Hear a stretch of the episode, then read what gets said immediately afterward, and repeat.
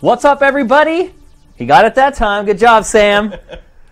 we are back. Game Face is back in the mother effin' house. It's been too damn long, Matt Kyle. Yep. Over a month. It's been over a month. It's been an insane month. Um, we lost our TriCaster guy over the holidays. We came back from the holidays. He never gave us a two week notice or anything. We actually called him on the Tuesday to do the show. We're like, hey, we're doing the show. And he's like, oh, I got a job out of state. I can't do it. And I was like, well, thanks for like the notice. So that started the scramble. Not even a card. Not a card. no flowers, no nothing. so that started the scramble. So we started to find a new TriCaster operator, and then I literally got like the death pox or the monkey funk or something, man. I was so sick. Really sick. I thought I was going to have to go to the doctor, but I fought through it. I am here. Matt is here. We are ready to kick off 2016 in style. I was fine. I was ready for this. He's just been waiting all this time, poor guy. He's texting me. He's like, Are you ready yet? Are you ready to do it now? Well, I keep uh, like I would have things where I'm just like, you know, he he he'd be dead sick in bed and wouldn't be texting. I didn't know that, and I was just like, uh, does he expect me to be like? I'm like, I'm, like that's what I'm worried about is like not showing up. And, he's- and he'll be like, where are you? Yeah. But we're here, we're back. This show is going to be absolutely huge. So if you're just starting to watch Yeah. it, I highly recommend getting yourself a snack, making yourself comfortable. We are going to do the biggest 2016 preview anywhere. I'm looking at uh, like we have the like the rundowns like taped under the cameras. There are 52 bullet points on these bad Yeah. boys. Okay, Just to show you what you guys are about to are- experience. they are major. This is the, the Text, rundown that we're text, about to take text. you guys through. So, once you watch this show, you are going to know everything that's going on with every platform in 2016. Hopefully, we get some surprises along the way. Um, how was your holidays, Matt? Now that we're back, It's good. Uh, someone was saying uh, a couple people are saying that I'm a little low. a little low your volume. about audio. Thanks for the heads up. Tech problems will be happening. We're gonna get our, our legs back here. Yep, might be a little bumpy. We have a new TriCaster operator who is just figuring everything out, but I have full confidence it'll do a good job today. So, what was your favorite gift that you got, Matt, over the holidays? Oh, my favorite gift. Um, let me think. What did I get?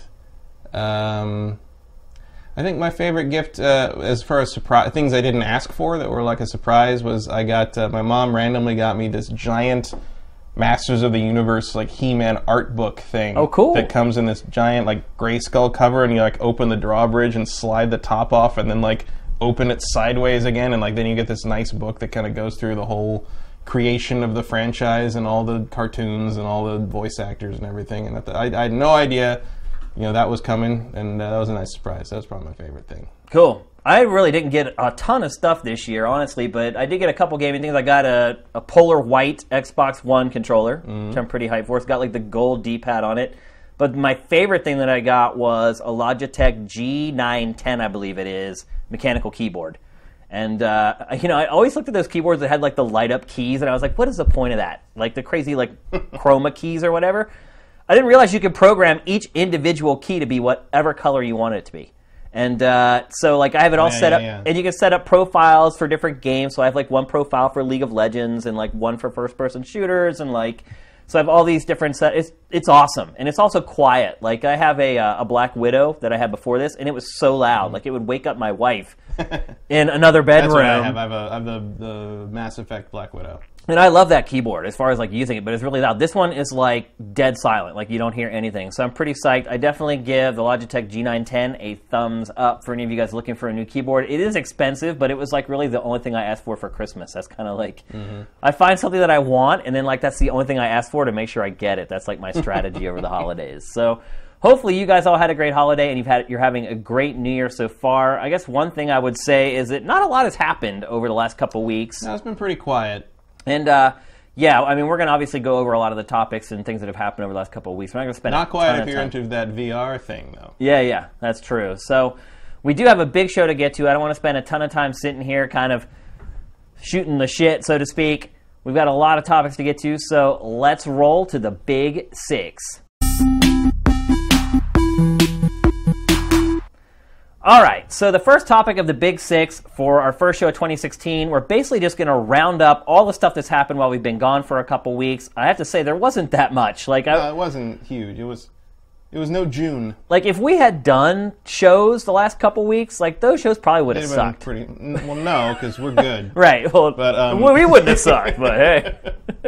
We can talk about anything. We for three really hours, can, you yeah, know, we have no we've problem with that. established that. at this point, but uh, yeah, it would have been sparse. Well, basically, There's been a I, lot of tangents. we would have end up, ended up making up our own topics. They Right. wouldn't have been related to the, well, they would have been re- industry related, but they wouldn't it have been would, related it would to have been the game face equivalent of like BuzzFeed. Yeah, exactly. it like- would have been like Top five platformers with the color blue in the title. Exactly. Yeah, It's like- exactly. So w- I don't feel like we missed out too much by not doing the show for the last couple of weeks, but there's a few things we want to talk about, and obviously, I think the biggest story from the last few weeks is the price of the Oculus Rift being announced Mm-hmm. 599 US dollars, Matt.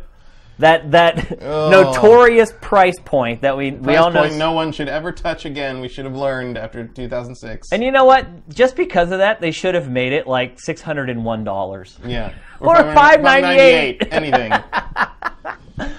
oh, yeah. I, What do you think, Matt? Did Uh, you buy it? No. of course not. No, not for 600 bucks. I just there's nothing A lot of people did. I'm sure a lot of I know a lot of people that sold out their first uh, their first pr- like shipment. Although I'm sure a few thousand of those had to go to Kickstarter backers. I'm also wondering, you know, how big is that? Right. per How shipment? big is that first shipment? Um, clearly, the answer here is that uh, should have backed it for 300 bucks. 'cause I You know. got a dev, Hindsight, a dev man. kit and you got the the actual retail model. Like that was a, that's a great deal. How did they sell the dev kit for so little, and then when they get the retail kit done, it's like almost double the price? I have no idea. I really don't know. like I know a lot of know how that people works. did end up buying it. I mean, Brent, Yeah. the guy who's built Sifted, he bought one on day one, and I do have to admit, like I'm, my birthday is coming up first week of Yeah. February, and. I'm thinking like maybe I ask for it or my get somebody to birthday- chip in on it. My birthday is second week of February, and nuh-uh. No, not not until I see what they got. Like I like I'm interested in Eve Valkyrie because I played that at E3 and I thought it was really cool, but it ain't six hundred dollars cool. And like I need to see what their live what this thing is. I mean, a lot of their ga- a lot of the games right now are like neat, but that's as far as I'll go. Like they're they're like you know I'm worried about we're running into another Connect situation. Well, a lot of the news coming out right now about VR is all kind of pointing towards Oculus. Like most of the developers Yeah. are saying they're supporting it first, and I mean, And what's the competitor that like Vive. Vive looks like sounds like even more expensive. well, there was that rumor that came out that was like it's fifteen hundred dollars, but I, I, don't believe think that's that, true. but, Yeah. Like, I think it might be closer to a thousand than the Oculus. I is. would agree with that, And yeah. the PlayStation, PlayStation VR is looking like it might be uh, uh, a little less. well, it's like then what it's like we- the cut rate. It's like the uh, the generic VR. It's Yeah. like when you used to go to the grocery store back in the '80s and you'd have those brands that just had black and white labels. That's like Right. PlayStation VR. Well, and you're going to run into the problem of like, you know, everyone's like, "Whoa, why can't you just run No Man's Sky in VR?" It's like, well, I don't know if the PlayStation 4 can do No Man's Sky twice, you know, one for each eye at a high enough frame rate with like to, to do that. I, I don't. I That's think why it- I'm starting to wonder if they're starting to backpedal a little bit about No Man's Sky being for PlayStation VR because they have yet to officially announce Mm-hmm. Yeah, that they've that's never the case. said that officially. Right. It's just been co- something everyone's like, that's a no-brainer because it would be really cool, but like, I don't know if the system can do it. Yeah, I don't You know, either. like, and, like I think you're going to end up more with the, you know, I think stuff's going to look more like a PS3, early PS3 game. I mean, some of the games have looked pretty good. Like Riggs looks good. Yeah. I mean, whether you want to play the game or not, that's totally up It's to a your much perspective. but smaller thing. than Self-contained No Man's Land. maps, and it's not. bi- I mean, it's not. There's not a big draw distance there. You know what I'd love to see done in VR? Rocket League. Yeah. Oh my gosh. I would get sick playing Rocket Oh, League. Sure. It'd be worth it. It would be at least for as long as you last, anyway. But there's, I mean, it's like you know, people that are, exp- uh, you know, people are like that are expecting like to be able to play Madden in VR, first person on their That's not gonna PlayStation Four. I that's not happening. Well, then one because EA would actually have to program. They E would have to be involved in VR for the first year. But it's just, that's the thing is like I just don't. I mean, I guess I don't really have that much of an excuse because like I do this, you know, for work, and so I could probably like at least and probably end up being a tax write off or something. Yeah. But like. That's so much money for something that I just is. look at and I'm just like, oh, that would be cool to, to try, but like I don't think I want it yet. We'll see. My, like I said, my birthday's coming up. I may try to get the wifey to like go halvesies with me on it. Maybe I put in should- half Mm-hmm. I- of it. Yeah. Well, I should also know that I'm not. I'm like I'm not skeptical about VR as a medium or phenom- whatever you want to call it. I'm skeptical about like if this thing doesn't blow up immediately, if everyone's not going to just back off of it Yeah. and kind of you know kind of pull a PlayStation move. Where Well, they sort did of put back out- away from it, and then like you know I'm, I'm sure like if, if the Oculus and all this stuff isn't successful the way they want it to be, and everybody sort of lets it cool off, VR will be, will be back again with another shot. You know it- you know this isn't the end one way or the other. well, they they did a survey of like a pre GDC survey, which is coming up in a couple months as well. And that'll be a big VR. It will be. When they did a pre-show survey, and they said that interest in developers in VR has doubled since last year. But then it was like 13% of the developers said that they're going to be working on it. And I was like, okay, that's 13's double 6.5, but that's still, it's like twice a nothing, still nothing. Well, it's so, like, how much can you really devote to this thing in terms of resources and cost when right.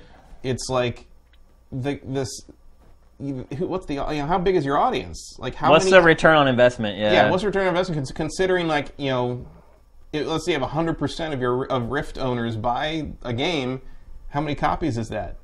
Five thousand. Yeah, I mean, it'll be interesting to see if Oculus actually even puts out like the numbers of how many people Right. have pre-ordered it and what. I mean, what's their yield going to be in, we in know at least manufacturing? like, like about three thousand have it because that's how many backed at that level. right. But like, you know, That's not enough, man. No. you need a lot more than that. All right, we got to move on. There's too much show here. We can't dwell too long. But so you're saying no way. I'm saying I'm feeling a little weak and I might give in. I'm saying I'll use yours. Yeah. All right, so another big topic that happened over the break Uncharted 4 was delayed about a month to April 26th. Wah, wah. Big deal or not a big deal, Matt? I don't care. No? I'll, I'll play it when it gets here.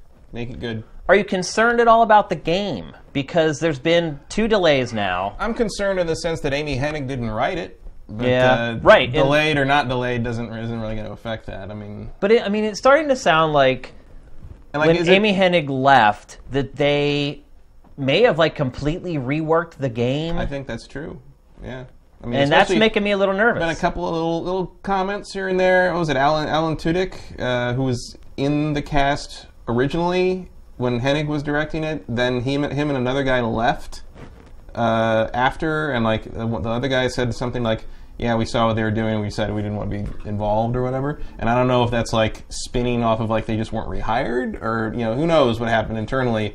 But um, you know, I'm a little nervous about it. Eh, I, I, I, I'm a little nervous in the sense that it's not the, the people who love those characters seeing these characters off. Yeah, I mean, you have all these people working on this series for an entire trilogy, and then you know, apparently, you know, something happens with Drake here. They're, they've said over and over that don't, they can't really make another Uncharted with Drake Right. after this game. Which means he's either dead or he retires. Right. permanently. I mean, I'm starting to think if maybe his brother ends up being the new main character since they've kind of really think brought it's- him front I think and center. his brother's the bad guy. Could be. I, I, that's. I mean, I don't know. I'm, I mean, I'm just going by, you know, your usual adventure tropes. Right. But like, long lost brother shows up out of nowhere, having been in a Turkish prison. oh, for yeah, however you're long. right. It's like bro's out for revenge, folks. Or He's- he's that, pissed or that- he's just in trouble and Yeah, needs something's help, up. and yeah, Yeah. that's usually how it works in TV shows and films. But so. like you know, what I mean, or who, I mean, maybe, maybe uh, in the big finale, Drake loses his hands, yeah. so he can't pop and stop shoot anymore, and he can't cli- climb up ledges. Or maybe he gets That's like the end of Uncharted. He gets arthritis or something, and he can't bend down anymore. All right, let's move on to another big topic over the break. Actually, just over the last week or so, is pretty much been discovered that the division is an MMO. I mean, that's really what it's come down Yeah. to. It's not really a third-person shooter first. It's a lot like Destiny. There's a lot of grinding involved. Uh, there, originally, Brooklyn was supposed to be in the game. Now they've called it down. Brooklyn's not going to be in the initial release for the game. Although word on the street is that Manhattan is so freaking big that no one's going to miss Brooklyn anyway. Matt, are you surprised to find out one that it is MMO like, and two, are you disappointed to find this out? Um, I am not surprised because I always kind of got a little bit of that feeling from like the way they would do those demos, where it was like all the actors pretending to be players and come back to my base and do. this Yeah, I and never that. got that vibe from it at all. I totally got that vibe from it. I didn't know if they were going to go all the way. I thought maybe it would be like you know like a battlefield thing where it was like you get like 80 players on a server, um, something something like that. But like I I wasn't sure if they'd go full Destiny. I thought they were trying to make you think it was going to be like a Destiny thing, but where you could just like team up with people and like. you know see their base and hang out. And I defend just thought it shit. was a cooperative third-person shooter. Like I I, really, didn't- I, I, I mean, I wasn't. I thought it would probably end up a, a cooperative third-person shooter, but Yeah. like clearly, what they were showing at like the events, like E3 and stuff, was like they were trying to sell the idea of this wide open online world. Yeah. Um, and who? I mean, I don't care really. Yeah. I mean, um, I'm interested in because the engine is really cool looking. And you know, hopefully, we can get a group of like decent people together to play in that regard. But like, you know, one way or the, I mean, one way or the other, I'll, I'll play it. I feel like the Tom Clancy brand is starting to get a little fast and loose at this point. Yeah, I, I don't know how this really fits into the Tom Clancy world, other than it's just like people with realistic guns in an urban setting trying to not die. Yeah. Um, but whatever, that's what they got to use to get it made or get it sold. Fine. Uh, it's not. It, it certainly seems like something that could have been a Tom Clancy book if, if necessary. Yeah. See, for me, my concern really, I'm not concerned about the fact that it's like an MMO or it has MMO elements to it. My bigger concern is that it may turn out to be like Destiny, where it's not really an engaging game to play by yourself. There's not really Mm-hmm. a campaign that kind of sucks you in. Uh, because I felt like playing Destiny's campaign still felt like an MMO. It was like the missions were really generic, and it's like go over here. This guy talks to you. He says go kill X number Mm-hmm. of blah blah blah. You come back, you get your reward, rinse, repeat. Well, I'm hoping like I really that- thought this was like a campaign with a story that like evolves over time. Like Mm, I don't think Ubisoft does those anymore. yeah, apparently not. Yeah, I mean Unless your name is Assassin's Creed. right. Well, at least there's a campaign in this one. Yeah. unlike But, like, Siege. I, I'm, I'm kind of hoping that they learned from Destiny, uh, and let's not forget that the Taken King stuff is actually pretty darn good. Yeah. So you know that you can, it can be done. You Yeah. just have to you have to you just have to try. Yeah. And I will say that I think the Ubisoft teams are probably a little more in touch with what's happening in the wide industry world than Bungie seemed to be in September 2014. Yeah. So we'll see. I mean, it, it looks cool as hell. it does. Yeah. But I think uh, people in the chat saying like, "I need to see reviews," and I'm like, "I agree. I need to Yeah, see yeah. reviews." Yeah. In fact, I think I just right before the show started, I got a beta key sent to me, so I'm probably going to start playing that tomorrow. Maybe I'll even do a stream tomorrow or tomorrow night of uh, the division if I'm okay. I haven't looked at the embargo stuff on it yet, but I did just get a beta key, so I'll be checking it out here in the next couple days, and definitely we'll be talking about it on next week's show. So make sure you check it out for that. Uh, another big story over the break: PlayStation 4 hits 38 million worldwide sales. Yeah, but consoles are dead, right? Yeah, exactly. Uh, at this point, it's pretty much doubled up Xbox One. Um, the race is over. Mm-hmm. Yeah. I think we kind of knew that even before, but you know, the PlayStation 4 dominated the holidays. As Sony would have said back in the day, the race for second place is undecided, but the point is moot. Yeah, exactly. yeah, I mean, there's no catching PlayStation at this point. No, it's it's another PlayStation Two. Unless, I mean, it would take a miracle. X, Xbox would have to come up with some game that Yeah. just transcends the, all video games Or ever. like Sony moves to the PlayStation Five like earlier than expected, and the Xbone for some reason Yeah. keeps selling in substantial numbers for years afterwards, and eventually crosses. You know, like PlayStation Three did with the Wii. Yeah, I mean, one thing I would say that they that Mi- Microsoft could do to kind of turn the tide would be if they somehow worked out something with Oculus, but Xbox One isn't powerful enough to run Oculus. Like, No, Um, not the, co- it's the, co- the VR thing is not really in the cards for the consoles. yeah, and I think we're starting to see that with uh, even PlayStation VR as well. Yeah. So, so yeah, uh, race is pretty much over for console supremacy. That doesn't mean that owning an Xbox One is a bad thing or that you're No. not going to get great games. In fact. You know, we're going to preview a lot of the exclusive games for both the PlayStation 4 and Xbox One in this show. Got a good year ahead. And I think you, when you stack them up side by side, it's a close race, but we'll, uh, we'll talk about it. But They did they did just lose a very important piece of that race, yeah, and we'll talk about that as well. which is uh, our next thing. yep. So the last kind of catch-up thing we want to talk about: scale bound, delayed to 2017. That, and as you were kind of uh, insinuating there, it really kind of could have been a game changer for Xbox One this year. This one hurts. I'm not I'm not happy about this one. yeah. I was really look- I'm really looking forward to that. I mean, am if still I looking forward. if I look at the Xbox One or looked at the Xbox One lineup for this year, that was the one game I was more excited for than any of them. More sure. than Gears, more than I any- mean, like in theory, I'm more excited about Crackdown because I love Crackdown one so much, but I also don't trust Crackdown three. So Yeah. I I would have to say Scalebound I felt like was more of a sure thing to me. yeah, it almost seems like it's um, it ended up being a game where Platinum maybe bit off more than it could chew, despite the fact that it's worked. I think this game started as a Wii game. like the original Wii. Wow.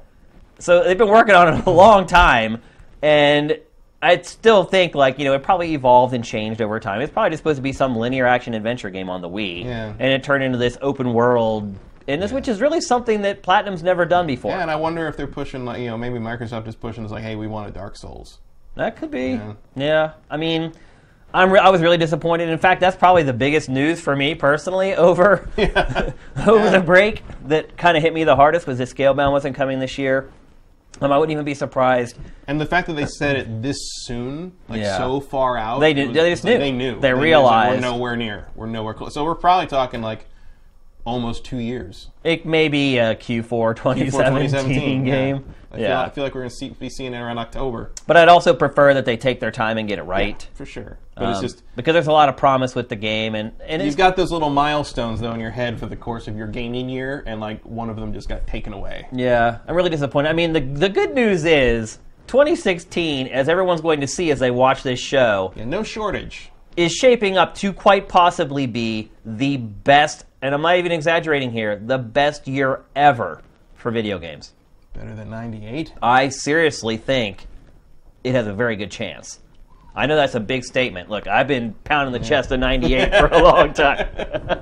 Everybody who's been in this industry a long time looks back to 98 as like the golden year of video games. But, I mean, when this show's done, Matt, anybody who watches this show, it'll be hard to argue against it. I mean, Yeah. provided all these games don't completely tank. True. Everything's delayed. Possible, but highly unlikely. I think one or two of them will be good. I would hope. I would hope so. At least one or two. I mean, if not, it would be the ultimate failure of video games. It would be the 2006 Sony press conference of video game release years. exactly. That's a good way to put it. So that's pretty much it. and That's it would all. strike me in my weak spot for massive damage. yeah. So I- you know, I know it seems like we've been away for a long time, but those are really the only big things that have happened since Yeah, we. we, didn't really miss much in terms of news. no, uh. I mean, we could have done great shows just because it's us, yeah, but just- yeah. Who doesn't want to wa- watch us talk about whatever the hell we want to talk about for two hours? That's that's what you paid your money for. Yep. So, yeah, that's our wrap up of the stuff that we've missed, getting you guys up to speed, at least giving you our perspective on the big news of what's happened uh, over the last month or so. Uh, let's move on to the next topic, which is our massive PlayStation 4 preview for 2016. Everybody's been talking about how, you know, last year was a horrible year for first party for PlayStation 4. I wouldn't say it was horrible, but certainly disappointing, I think, is would be a, a good term to use. Um, everyone pointing towards 2016 as this golden year for the PlayStation 4, the year it comes into its own and becomes the machine that we all thought it could be when we got it at launch and we're like, where's all the games? Um, so let's start plowing through these. First game we're going to talk about Uncharted 4. We already talked about it a little bit. Um, But here's your first half of the year, just you know, golden boy for uh, for PlayStation 4 owners. I mean, not much of a long wait, which is good. Um, obviously, was supposed to have been released last year, and then it was supposed to have been like a month from now, and now it's a few months Mm-hmm. from now. Um, My only concern is like it's like I hope it's they're trying to polish it up right and not just like oh the multiplayer is not working. It's like because I don't care about the multiplayer in that game. I don't either. I really don't. I'm here for your story and see. I mean the multiplayer videos they put out look really cool, but I just I'm. I never mean, gonna- they look kind of cool. They just don't look. not they gonna- don't look amazing. I got other like, stuff to do. I mean, they they get me about as excited for the multiplayer in Uncharted 4 as the multiplayer for Uncharted 2 and Uncharted 3 did. Yeah. It's one of those things I mess around with for a few days after I finish the campaign. I realize that I'm never going to spend enough time to be competitive in it that is required, and I move on. Um, so yeah, it's all about the campaign with this game, and everything we've seen from the campaign looks absolutely freaking amazing. So that's the thing, though, right? Sixty dollar game, Six dollar game's gonna be about seven hours long, maybe a little longer if you pick up all the little collectibles. But here's the thing, Matt. But I'll play this again. I would, I just visually, this game is so far Yeah. ahead of anything. Like anything, like even PC games. It's like, look, technically, it's like okay, well, maybe it doesn't push as many polygons or whatever.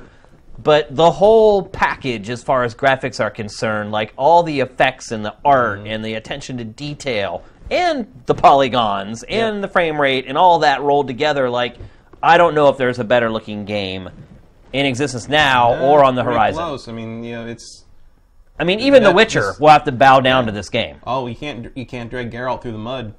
Not like that.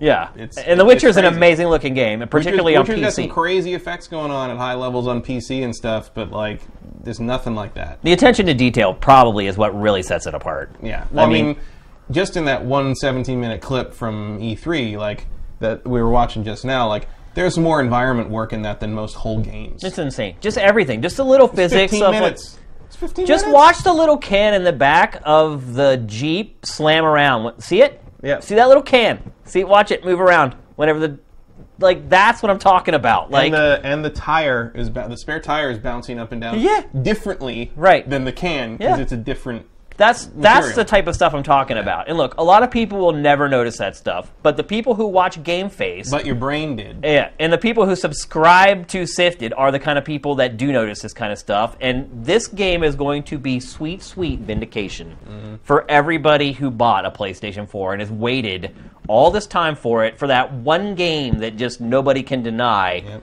is the top of the heap. So, Uh, which a to lot of me- people thought was going to be the order for some reason but uh, I mean, it was that a good- game is very pretty It is very pretty, but it's it ain't- also- it's not something you can hold up and be like look at this game it's also letterboxed and like they cut some corners there. Like this is just full screen, sixteen by nine glory. So That's like they say, naughty gods. yeah, I mean, look, this game could suck, and I still feel like it would probably be worth sixty dollars, like just, to watch it, just just, to to, prove see it and what your hard experience work it. can do. exactly. So I, I don't. I don't think it's gonna suck. don't think it'll suck either. It might not be everything we hope it'll be, but it'll still. You'll still come out of it. I think you'll still come out of it feeling like, yeah, that was a good. That was a good game. That was a good ride. Yep. All right, next game, Horizon Zero Dawn, my most anticipated game of 2016. So obviously, you know, I'm really freaking Mm-hmm. excited about it. I will say I have become a little more nervous about it since I made that pick. I don't know why. It's just I know why. It's Gorilla because I just Gorilla has never made a game like this before, and it's so ambitious and it's They've so been locked in Killzone world for what a decade. yeah, but you know, they had the opportunity to create an open world kill zone. They could have done a bunch of different stuff with that franchise. They never Mm-hmm. did. Unless Sony didn't want that. You know, we don't know. We don't know what the internal We don't. makings of that are. But this, I'm hoping that this game is like. It's like unleashing these guys on this idea they've had and wanted to do. uh, I mean, look, they're technically proficient beyond Sure. a shadow of a doubt. It's just the actual game part of it. yeah. And so far, the game it's not on the Uncharted 4 level where I'm like, I'd be okay buying this just to gawk at it. Mm. It's pretty, but Although the world is is intriguing, like that's you know, it's not Uncharted Four pretty, but that world, I want to know more about this world with these ro- this robo Robo Dino. robo biome thing going on, and like you know, this post post apocalyptic. I mean, it's a lot of cool ideas. Uh, That's the thing; is like it's a bunch of cool ideas, both setting wise and gameplay wise. So I'm hoping that, that this is like the vindication of Gorilla in terms of like if you let us do things other than Killzone, we'll really impress you. Yeah, I wonder if this game has some kind of a weird twist to it too. I'm sure. And if this isn't just like some universe that actually exists, but it's like some other, I don't know. I don't know. I think there's there's some- there's more to it than what meets the eye on this. Um, in the same way that I felt like that with um, oh, what was that game with uh, where it was it was like a retelling of the Monkey King and it was uh, this Andy Circus. Uh, it was, Oh. uh, the, the guys who- the guys who did uh, Heavenly Sword. Yeah, and the girl had like psychic powers, and Right. then you had like monkey. The other character's named The monkey. name was Monkey, and yet it began with a U. Someone in the chat will tell us what it It began is. with a U. It also began with a U. Um, I know the game you're talking about. Yeah. though, so So uh, they were. I, I keep getting reminded of that for some reason, like that kind of like post-apocalyptic, but like society has sort of recovered, recovered, and a, recovered a little bit, but then scrapped at the- but then together at the little end- pieces of But technology. then at the end, it was like the whole thing where it was like, holy shit! There's like full motion video of Andy Circus because it's like that was Yeah. the big twist or something. And um, so I'm kind of expecting Horizon Zero Dawn to have some sort of secret at the center of it. somewhere Yeah. in there, but you know who knows. Game's looking awesome. Here's the other thing. I I'm really starting to wonder if it's going to come out this year. I think it will. I I I, I can I'm, I'm gonna guess this is their September October release. I- I, Yeah. think I think this one's gonna make it. Really ambitious, and they've only shown us like that same slice of gameplay over and over again. Yeah, but I mean, we'll see if they show more this E3. If they show a nice big new chunk at E3, I will feel better about it. If it gets delayed, remember this episode of Game Face, where I said that I didn't think it was going to make it. All right, the next game. Talk Enslaved. about ta- enslaved. Enslaved. That's, That's it. what it was. Odyssey to the West or whatever. Yeah. Yes. So the next game we're going to talk about. Speaking of games that may not come out, The Last Hmm. Guardian. Uh, this one better come out. I mean, if this It's got to. if it doesn't come out, it's like you never are going to recover from that. It's just like you're never going to live down the time you s- finally said this game was coming out in 2016 and it didn't. I've said that so many times already. So actually, I never said it with as con- much conviction as I said it last December. So like at this point, it's like look, if this game doesn't come out this year, just give it to the gold members for free. At Yeah. this point, like just give up. You're done. Like get this game out there. seriously, Yeah. I mean the thing about the game is that it's Get really this game out there so Team Eco can make something else. Yeah. It's actually starting to look a lot like a puzzle game, which kind of makes sense, you know, if you look at Eco, Yeah. which really was a puzzle game ultimately. Well, I'm wondering if it's like a mix of the two. I'm wondering if it's like there's like puzzles like eco, but then like there's this maybe a section we haven't seen where you you, you like use the bird cat thing to uh, fight lar- other large monsters in the world. Like I, I wonder if this thing's much bigger than we think. Because right now it looks like eco with a giant bird dog. Yeah. But I wonder if there's more to like way more to this than we think. Here's the other thing. This game has been in development for so long, it could be the biggest game ever made. it could But- seriously be like a hundred hours long. But internally, you you probably like like me, you probably think it's gonna be like five hours. No, uh-uh. I, I that's that's I feel as I because Eco was about that long. I know. But imagine if this game was five hours long, Matt. After all Yeah. that time, this is all you wrote. think about it. It's impossible. It couldn't be. it's possible. I don't think it's possible, man. It's possible. I just don't want to believe it. I don't I either. refuse to believe but it. there's but there's part of me that I'm just like I'm just like oh, I feel like we're gonna we're- this thing's gonna hit and people are like you know there's like the you know those little conversations you have with other game journalists and stuff where all of a sudden someone's some somebody's gonna text someone or call someone up and he's like I just finished I just finished the last Guardian like and I started it like five hours at ago. noon, yeah. started it at noon and I'm done before I'm going home. What the hell? And That would be the biggest travesty in the history of video games. that would be like one of those. It's like I've never had a review where I would have where I had to write it and I felt like bad that I had to tell someone Right. something eh, like, that I had to like tell the public that Yeah. like I was sorry. It Oh, I all have. went wrong. I've had several games And, like, like- that. Ninja and- Gaiden 3 is one of them. Oh yeah, yeah. I, was, I still can't believe how bad that game was. that was that was a masterclass in wrong decision making. It sure was, yeah. Uh, Last Guardian, I'm, there's part of me that just worries like this, you know, they've they must have started over so many times that I feel like I don't know if the scope of this project is beyond your normal your usual 8-hour game. it has to be, Matt. It has I, to w- be. I want to believe in, in the spirit of this week and the return of things long lost. yeah. Long lost since 2002. It's insane. I mean, think about that. How would that guy keep his job if he worked on a game that long and it ended up being like a handful of hours? Like it just the scope of it, it just can't be. Just I the don't fact know. that they've been- you've they've been seen paying him like for 11 years to put nothing out. So Yeah. anything anything's possible. it's true. All right, let's move on to the next game, Dreams. Media Mo- Molecules new game, obviously the creators of Little Big Planet. Um, they've been doing a ton of live streaming of this game. Like they've been, they had like Naughty Dog come in and play it, and they have like all these developers coming in and just trying to show how easy it is to create things in this game. Basically, you can create anything you want just using the Move controller. Which just saying the words "use the Move controller" seems a little weird in today's day and age. I'm going to Although have to find my move controller. it's getting a bit of a resurgence now with PlayStation VR, but. Uh, this game's tracking pretty low for me, Matt. I gotta say. Yeah, I, well, I don't really. I don't even know if it's a game, is it? Yeah, I think it feels more like a toy to me. Yeah, Um, and like you know, I like the look of it, and it's cool. I kind of, but it's Is there an objective in the game, I don't- or is I it to can't- just exist tell. or create existence? I don't know. I mean, like, it's kinda- like Little Big Planet kind of had that thing where it's like, yeah, there was a you know a campaign or whatever, but there wasn't really a point. to, Yeah. like, And honestly, creating things. I think It was just that's to why- entertain each other. And I, honestly, I think that's what caused Little Big Planet to become less popular with each successive entry. The first one, people were all over it. They kind of realized what it was, and then each release after that, interest waned, sales waned.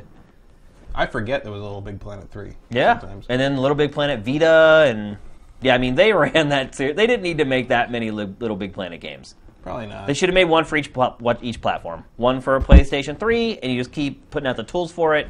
One for PlayStation 4, keep putting out tools for it. yeah, it's I, I can't tell what this really is quite yet, and like like I want to be interested. I want to like. I don't it. even know if the developers know what it is because you sit and you wa- watch them talk about it, and they're just kind of like, yeah, it's just this.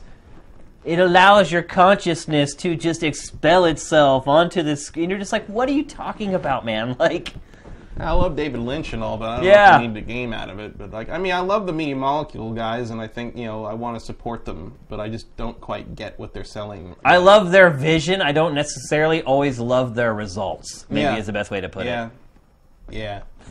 So that's Dreams. Uh, Street Fighter Five. I'm all about this one. Oh yeah, we both are. I, I still can't believe it's a PlayStation exclusive. It did come out over the. That's one thing that we did not talk about in uh, the first topic of the Big Six. It did come out that the re- they say the reason that it's PlayStation exclusive is because they want the community to be united. So that there's like one measuring stick. So you don't have like the best player on Xbox 360 and the best player on PS- PS3. You just have the best Street Fighter 5 player. Yeah, well, it's also why it's cross-play with uh, PC. Yeah. And uh, I mean, it does make sense because if you split the platforms like that, you're going to run into the problem of like, um, I think they, I think they're probably telling the truth because you, you run into the problem of like, which system do you use for tournaments? Right. And then uh, they haven't yet to crack the whole like, you know, multi-platform s- fighting stick thing. So everybody's got to bring either the PS, uh, you know, everybody's got to bring the right stick. Yeah. probably simpler to say, okay, we're just going PS4. PS4 has a large presence in Japan anyway, and Asia in general. PlayStation 4 So, controllers now work on the PC. Yeah, it all you can you know you can cr- you can cross-play all that stuff. So uh, Fighting sticks, though, I wonder if they'll work on PC. my fighting sticks work on PC. Do they? All, all my Mad Cat stuff works, and Hori stuff both work on uh, just plug and play. Uh, not the PS. I don't. Know I have never played a fighting game on the PC in my entire life. I played Ultra Never Street Fighter once. 4 when it came out last year, and um, uh, Guilty Gear Xrd or whatever Yeah. the hell that was. I got that on Steam a while ago, and like, yeah, I played some, and of course, like, you know, it's the only place to play like Neo Geo stuff, like some Right. of those like collections you can get, Yeah. and all that stuff. It's you know, it's the best place to play them because you can tweak stuff. Um, so yeah, like you just plug in the, the tournament edition stick and it works fine. So I, I think what they're doing in that regard is smart. Uh, just trying to uniform unify the platforms, make it so all you got to do is drag the PlayStation 4 out and everybody can set it up. And the PlayStation 4 is much friendlier about playing without an internet connection than the Xbox One is. Yeah. So I can see that that also just being simpler. game looks awesome. Game looks. Great. I have no reservations about the game whatsoever. They did just show off like the story trailer this week. Uh. Yeah.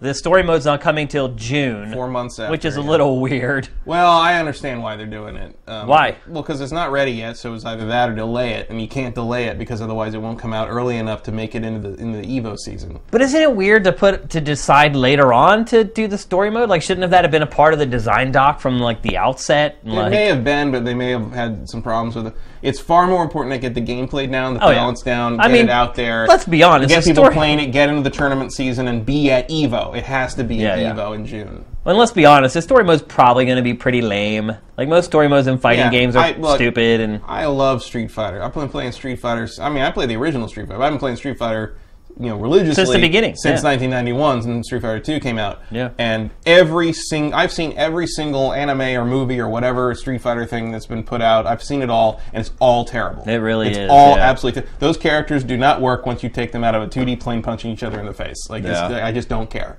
I just it's. I mean, I, Well, it's I like care in trying- a sense that some of it's hilarious, but Yeah. like and there's some, been some good, fi- you know, the old original Street Fighter anime where Chun Li beats the living shit out of Vega. That's a great scene where she throws a couch at him. And then well, right, stands there's on great him. scenes. But there's but what was that movie about? as a I have no whole, idea. I have no exactly, idea yeah. what happened in that. I don't know what the story was. The the Street Fighter Alpha and uh, the Street Fighter V, where in the first episode. Uh, Ryu visits Ken, and Ken tells him he's going to show him the real San Francisco, and I couldn't stop laughing. yeah, yeah. Um, turns out he meant let's go to a dive bar and beat up a bunch of people. That Yeah, was that's what he the did. real San I was like, Francisco. nah, I grew up in San Francisco, and I think you're talking about the other thing. Yeah. Um, but uh, yeah, but but in general, like the stories are ridiculous. Yeah. yeah. And but there is going to be, I think, I think I saw there was going to be like 2D art version of the story mode when it launches. So if you r- absolutely have to play a story mode in Street Fighter V, there'll be something for you there. Game's going to be awesome. I have every confidence it's going to be a great fighting game. Yeah, they got some the good fighting stuff in game there. from the year. And uh, I mean, I'm sad to see four go. Like, but It had a good run. it had a good run. A really good run. And a really It- long run. It brought the genre back. It did, in ways yeah. that no one could have ever imagined. well, I think that and MK as well. Yeah. MK's done a really good job with its last handful of installments. So MK came, but, but like Street Fighter Four, just like I had never, I hadn't seen anything like that in almost 15 years. Yeah, I remember when I was working at Game Trailers, just everybody working there, like any spare moment they had, it Mm-hmm. was just that people early fight. build, that like, early like preview build they sent. Like I remember it was the early, what was that beginning of 2009? yeah. and like. It was yeah, it was when I was on X Play. It was daily, you know, every day Yeah. we shot. It was a show. problem And at pe- GT. yeah, like we actually had to stop. We had to Yeah. take the disc away. at As one like the point. boss man, I had to kind of be the jerk and tell people to like stop playing sometimes, and I felt bad, but it's like I was the one people who- loved it so much. I was the one who was supposed to do that, and I, would be like, "All right, we gotta we gotta shut this down after I beat all of you." yeah. it, was, like, it was just it was just See, I couldn't play because I, I knew that I was setting the bad example, and if I played, then like it was hard for me to tell them to stop playing. So I would like not play until like work was over. but it was one of those games that people stayed after work. It's like we worked long hours there. Yeah. We we quit work at like seven thirty or eight o'clock, and we finished work eight until like nine thirty or ten. Everyone's staying after work to play it. So. I see the same thing happening with Street Fighter Five. I'm really excited for it is all gravy. No-brainer. Uh, the next game, Ratchet and Clank. The game based upon the movie, Be based, upon, the, game. Mm, yeah. exactly. That's how I feel about it. Like, I'm sure it'll be good. It's I mean it's Ratchet and Clank, it's the first Ratchet and Clank. and the one thing you know the one thing I do like about it, and this is true of the movie as well. Is Ratchet isn't a complete dick in this one, Yeah. which he was in the original He game. Like, was, he, he yeah. was mean to Clank. He was weird about the whole thing. He was just kind of a jerk the whole time. Right. And in this one, like he's actually more he's interested in Clank. He's nice to him. He's he's more interested in having like an adventure at the beginning and sees Clank as sort of the way into that. Yeah. But like he's not, you know, he's a he's He's not a douche. he's really unlikable in the original is, game. yeah. And and this is they've softened that a lot in the movie and in this, and I think that's a good move because even just watching. Like the early, you know, that the the footage they put out of the early part of the game, I'm like, wow, I like this a lot better than the original. this is another game that looks absolutely. jaw-dropping. Oh, it's in- incredible looking. yeah. I mean, it's Insom- Insomniac. And it'll be great to play the original Ratchet and Clank story with enhancements, uh, but with the controls figured out. Because Yeah. remember, it took them a it took, took 'em a game. You know, it wasn't until the second game that they really figured out. Oh, this game's kind of more of a shooter than a platformer. Yeah. And it was you know, you go back to play the original one on the PS2 one. They, they you know they, they fixed it for the for the HD collection as well. Right. But you play the original game on PS2, and you're like, wow, this is not built. Well, here's to the thing: those function guys that were way. huge platforming fans. Like I was lucky enough to go to Insomniac when they debuted the very first Ratchet and Clank. Like they invited, I think it was like 15 or 20 journalists.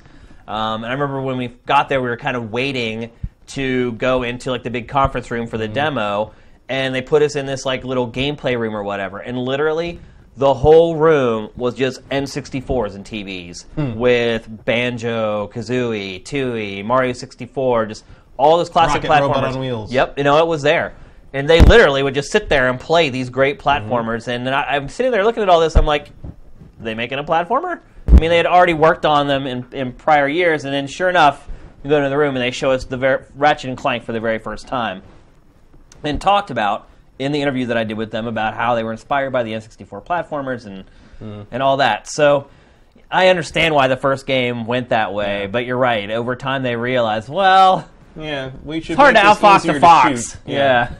yeah, um, and by going commando, they pretty much had it nailed down. pretty much. So I, I would only say I'm moderately excited for this game. Um, I think it's it is coming kind of in the summertime, which is a bit of a lull. So maybe I'll have time to play it, but I probably wouldn't find myself setting aside time or eschewing other games to play it.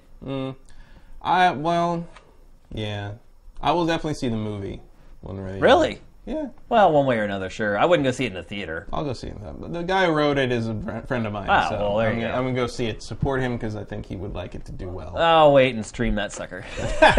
no offense but to your again, friend. Uh-huh. he is he is the guy who wrote a lot of the games too. It's not like they went out and got some Hollywood big time. Well, he is kind of a big time Hollywood screenwriter now, but Right. it wasn't when he wrote the games. And they went to the guy who knows those characters best and said, "Please write this for us," and he did.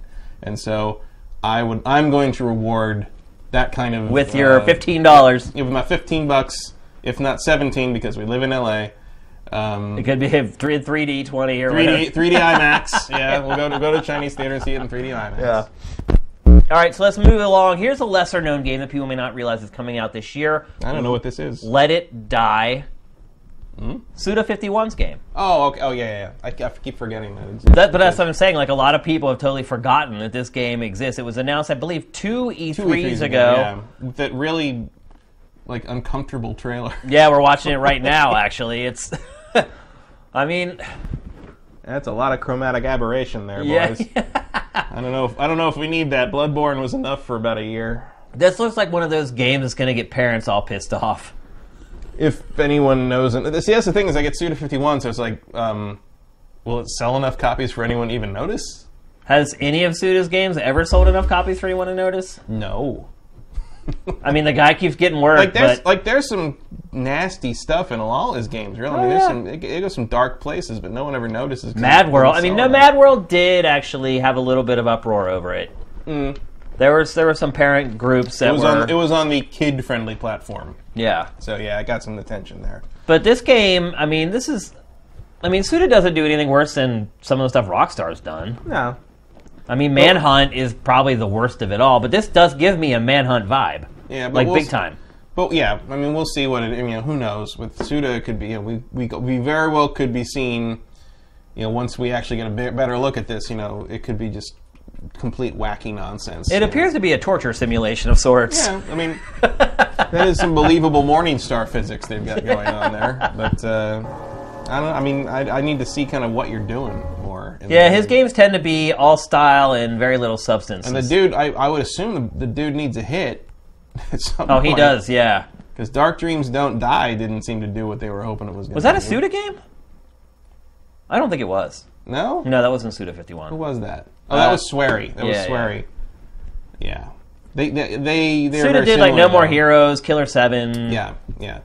No, they're very similar to me in my head, not just because they start with S. but, Right. uh, they both kind of do those, like, wow, these games are super weird and unique. How do you keep getting work? Because none of them ever sell. Well, then you play them, and they're not all that great to play. It's like it's like I said, they rely a lot on style over substance, and it Yeah. gets that'll get you through a few hours of So playing. what it. was Suda's last big, last major? Lollipop Chainsaw? That's it, yeah. Or wait, did he even work on that? That was like a co-production. There was a lot of things. With like James- Mikami, right? And yeah, and James Gunn was involved. Yeah, yeah. in- His own game. It's been a while. Yeah. yeah, and for good reason. yeah, I guess so. Yeah, he doesn't. He's been a long time since he's had a hit. I don't know if he's ever had a real legitimate hit. I guess No More Heroes would be the closest. He makes, yeah. I mean, that's the best-selling one. I mean, he makes games that people talk about yeah. and get press, but as far as actually selling well or getting really high reviews, not so much. Next up, Hellblade, There's Ninja Theory, Ninja Theories, indie AAA game. indie AAA Celtic It's like an mythos. oxymoron, Yeah, yeah. indie AAA. So they've self-financed this. There's no publisher, and it look it does look like a AAA it game. does. Psychology is a big part of it. Apparently, the girl battles some kind of psychic psychotic disorder. Yeah, she's got mental depression, disorders, or- and like they've got an actual like psycho like psychiatry organization like on the the team. team as like Yeah. consulting or something. Yeah. Like, and uh, there's a really cool. This um, is another game where I'm just like, what the hell is going on in this game? Yeah, I don't know, but there's there's like there's a lot of stuff with like seeing faces in things, and I don't I don't think this is the same trailer I'm thinking of, but there's one like where like faces kind of appear in like the branches of tr- like, like the tr- space between trees sort of forms faces that talk to her, and there's one shot where like it like it kind of like pans past like, like over a, over a path like a like a there's enslaved again uh, over a path and you just see one of those faces off in the distance sort of looking at you and I'm just like oh that's creepy as hell like I'm, I'm like that that's gonna freak me out if I It look. I pan mean, the camera and there's just shit looking at me I love the aesthetics of it so far. Yeah. What I've seen of it, um, I like the idea of a game that really concentrates on mental health because that really never happens. I think Darkest Dungeon. Have you played that yet, Matt? I was playing that before I came over here. that game actually kind of touches on some of that Little bit, stuff. yeah. Like some of your characters come back from battle and they're like, "Dude, like Yeah. I have like PTSD." Like, because it's Little- so funny. I mean, you think about video games. I had one guy come back from a. f- We had a bunch of fights with bandits, and he came back, and after he got back, he had, you know, you had all things like whatever has developed a disorder, and his disorder is he hates people now. Like, that's not a disorder. that's that's not called a- that's called living in America. But yeah, they really play up the Lovecraftian kind of like you're going crazy by looking, even looking at the things you're fighting thing Yeah. in that game, and you're like, yeah, it's pretty cool. yeah. And I, that game's really hard as well. Oh, Darkest yeah. Dungeon. That's really. I've I've played it for like a couple hours, and I was like, I don't think I have time for this right now. Like, No, it's it's a serious uh, it's a serious game for seriously masochistic people at Yeah. times. But it does touch on like the mental health aspect of it. Like you never think about when you're playing video games that you're what you're doing Mm-hmm. and how it would impact you mentally if you were actually that character or in a game like that where you're sending out people to do things for you to fight for you in a dungeon like what I would thought- that do to somebody? I think about it once in a while. I think about it when I played XCOM yeah. because like anytime anything bad would happen to those soldiers, I'm just like ah like Well, it's the same deal. XCOM has permadeath, so does Darkest Dungeon. Which it's always that weird like dichotomy of do you build a bond? Do you not build a bond? What I found with those games is like when I first started playing them, like I care about each person and like I name each one and I customize each one. By the end of the game, like I don't know who anybody is anymore. I don't care wh- anything about them. I'm just like you're gonna die anyway, so why should I get attached to you? So and that's how corporations work. yeah. Touche. All right, so let's move on to the last game we're going to talk about. And this goes to what I was saying a little earlier about how we thought this year for PlayStation 4 was just like this dominant, like Mm. mind blowing year for exclusives. But here we are at the end, and that last game is Wild, which I have a feeling is probably going to end up being released for other platforms anyway. Yeah, like a timed thing. Yeah, I mean, a game of this ambitious, I find it hard to believe that it will be. Well, that's the new thing you stick on the boxes is console premiere. Right. Yeah. Yeah. So this game's from Michel Ancel, the creator of Rayman, creator of lots of things. He's a, obviously a, a savant in some ways as far as video game developers are concerned. Um, open world, take over, play as nature, be one with nature type game. Certainly has its own vibe and its own sort of ideas. Although whoever made Far Cry Primal seems to have been looking over his shoulder. a Yeah, couple of well, times. he does work with Ubisoft. I'm sure wondering if he's like at this point, like, hey, like, hey. Yeah, exactly. like- Now there's rumors that you're going to be able to control a hawk to look at stuff in the next Assassin's Creed. right. Uh, so it's well, they also have Ubisoft also has that VR game Yeah. where you, can be literally a hawk where you fly. he flies an eagle. Hawks are the new towers. Yeah, apparently. birds or whatever. Yeah, because what you can control is it an owl in Wild Yeah, I think that's right. or that or is the owl in Far Cry Primal? It might, I'm getting it might them be all owls in confused. both. They're all getting they're all Yeah. mashed together now. I think this game looks interesting though. I'm really excited for this game. Um, this might be another. See, this, he's working on this with like a little splinter team. He doesn't have like the usual, you know, squad of like 300 people and another 200 marketers and another 50 PR people. He doesn't have the army working on this game as he usually does. So I wouldn't be surprised if this game doesn't uh, doesn't make it out this year. Although it has been in development for quite a while because the first media for this game came out over a year and a half ago, and then we heard nothing about it for like a year or more, and then a new trailer came out a few months ago. So Mm-hmm. maybe we just don't really know what's going on with development because it's just been so scattershot as far as them releasing information about it. But I'm pretty excited for it. I think it's one of the more unique looking games. It also has a kind of a Horizon Zero Dawn vibe to it. Like Yeah, that whole a bit. tribal like aesthetic, I guess is the way Yeah, to it's put the it. year of the Stone Age stuff. It Yeah. seems like Yeah. The year of prehistory, apparently. prehistory and post-history and post-prehistory. Yep. So anyway, that wraps up the PS4 preview. I Where got- the hell is rhyme? yeah, I don't even. I didn't. You know what? I was putting together a list for this, and I'm like, I'm not even putting it on there. Like, Yeah. Till we hear about it again. yeah, it's like, and we'll- look, we'll talk about it. And we'll, at the end, we get to like indie games. We, Mm-hmm. we do like an indie little indie roundup, and I didn't put it in there either. It's like my picks for games I wanted to talk about because it's just at this point, like, where the hell is it? I don't know. I mean, it doesn't have an announced a release date yet, so there's really no way to know what's coming. Did they even mention it in the last year? Not really. That was one of your like picks for E3 last year, and they didn't even say the word. Yep, exactly. So I don't know what's going on with it, but yeah. So, you know, again, initially I figured, oh my gosh, you know, the PlayStation 4 section is going to have like 25 games or whatever. And look, if you go and start talking about indie stuff, sure. Like Yeah. there's a lot of indie games we're not Or like multi-platform stuff that's like also on PC. yeah, and we're doing that across the board with Right. all these, by the way. Like indie games, like we're not talking about a ton of the Xbox One exclusive indie games in the Xbox One section. So we're not we're not just sliding PlayStation here, but and look, there are like ten really good indie games coming like exclusively to PlayStation Four. So we don't want to slide it in that way. But as far as big budget AAA games, I was a little surprised at the number. I thought there would be more. So. Still a great year. It's looking like an Mm-hmm. Yeah. awesome year for PlayStation 4, don't get me wrong, but uh, not quite as many as I thought there might be. And with that, let's move on to Xbox One. And this has been kind of the reverse. like, Yeah. I had assumed Xbox One was going to have a really bad year because they had a great year first party wise last year. And uh, I thought they were going to get the short end of the stick this year, but not really the case. Like, Yeah, there's some stuff. yep. So, first, we're going to talk about Quantum Break. That game's coming out pretty soon, Soon, yeah. soon ish, like Hmm. a What's month the and a date for half. that? Like March something. Yeah, March 20 something. Yeah. It's coming soon.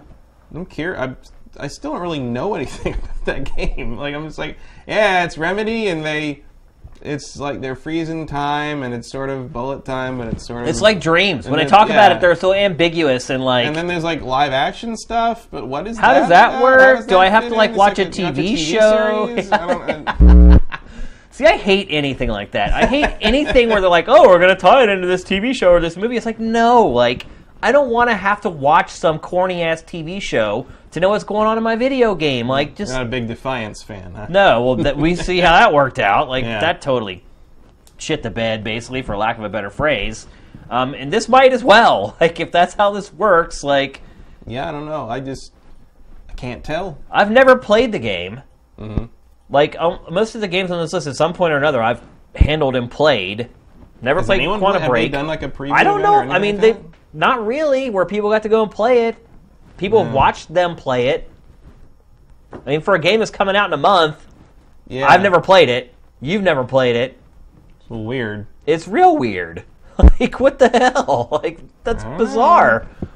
I mean, there's I mean, a lot. I'll give them the benefit of the doubt because they made Max Payne and they made uh, Alan Wake, so and I like those. I liked them, but they weren't like set the world on fire games. No, but Like Max Payne was kind of a one trick pony. you don't have to set the world on fire to make me enjoy it your eight hours. No, no, definitely not. But I mean, this game has been hyped to be more than just like a filler game. Like this is Hmm. kind of Xbox's tentpole game for the first quarter of 2016.